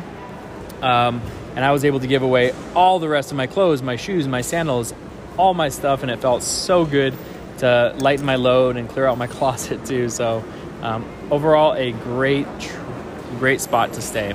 Anything else to add about Antigua? Nope, I don't think so. All right, there's your tips for Antigua. Wow, that was a lot of info. And if you listen to all that, well, you deserve an award um, and you need to find a hobby because that was way too much. But thanks for listening if you did. Um, we just had a lot to say about Guatemala. Um, six months ago, I knew nothing about Guatemala, but the more I started researching, uh, I just kept finding more and more adventures, more and more fun things to do. Um, if you like hiking, if you like the ocean, if you like lakes, if you like uh, markets, I mean, if you like just any tor- type of adventure, this country's for you. Um, it has inspired me to continue on to not just the easy places in Central America, such as Belize or Costa Rica, but really dig deep and go El Salvador next, um, Honduras, Nicaragua uh, you know, and just keep making my way down. And I think it's like, it reminded me of Southeast Asia like 10 years ago, you know? So it's like still gritty and still, I don't know. It was awesome though. So I really would recommend getting yourself there and having a great adventure. Um, if I had to choose three things that I was like the top experiences, I would have to say paragliding at Lago de Atitlan, just running, facing a fear, jumping off, and just being, you know, up in the clouds with uh, hawks flying next to you, and just all you could hear was the, you know, the wind blowing, looking at the lake, the volcanoes from up there, just took your breath away. Um, tied with that would probably be Semuc pools. It was very much like Kawasan Falls or um, the bottom of the Grand Canyon, Havasupai Falls. Just absolutely gorgeous and a day full of adventure. Um, and also to just Antigua, wandering the colonial town of Antigua. I thought it was prettier than Oaxaca. And just sitting there talking to people was just, you know, ah, I just love it. It's just so fun. Makes me feel like um, I'm so far away um, from America. And also, I'd have to say, couldn't even compare just the completing the incredible hike of Acatenango. Not only was it difficult and just gorgeous hike, but when you got to the top, making it the rest of the way past the summit to you know the to Fuego and just watching a like real volcano explode. Like you know some of these things you think about when you're a kid, whether it's seeing a pyramid or going to Egypt, and you're just like, ah, that's never, you know, that's not real. But seeing that, like having your chest shake when this thing is erupting, just spewing lava, was something I will never forget. It just reminded me that nature is incredible. And, and what else is out there? Like that took my breath away, and I'll never see something like that. What else is out there? I know there's cool stuff like that that I just have to get out and see because it makes me feel so alive. Um, you know, even when it's like you're sitting at work and you're like, ugh, if if you can just plan stuff like that, I feel like there's always excitement to be had in life. So um, I want to thank Sam for coming. She was such a great friend. Um, find yourself someone who she said yes to all the adventure. Um, she said yes to pretty much every single idea I had without even, you know, um, questioning like my rationale or my thought process. She was just like, sure, that sounds fun. And, um, you know, find yourself someone like that and you're just going to have great travels.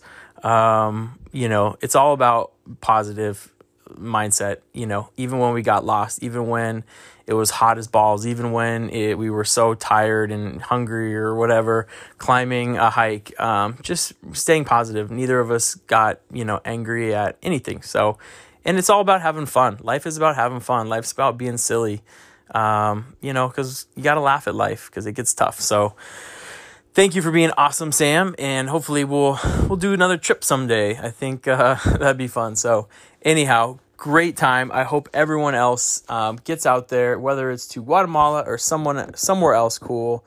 Um, embrace travel, get out, see the world, be silly, have fun, stay positive, and safe travels.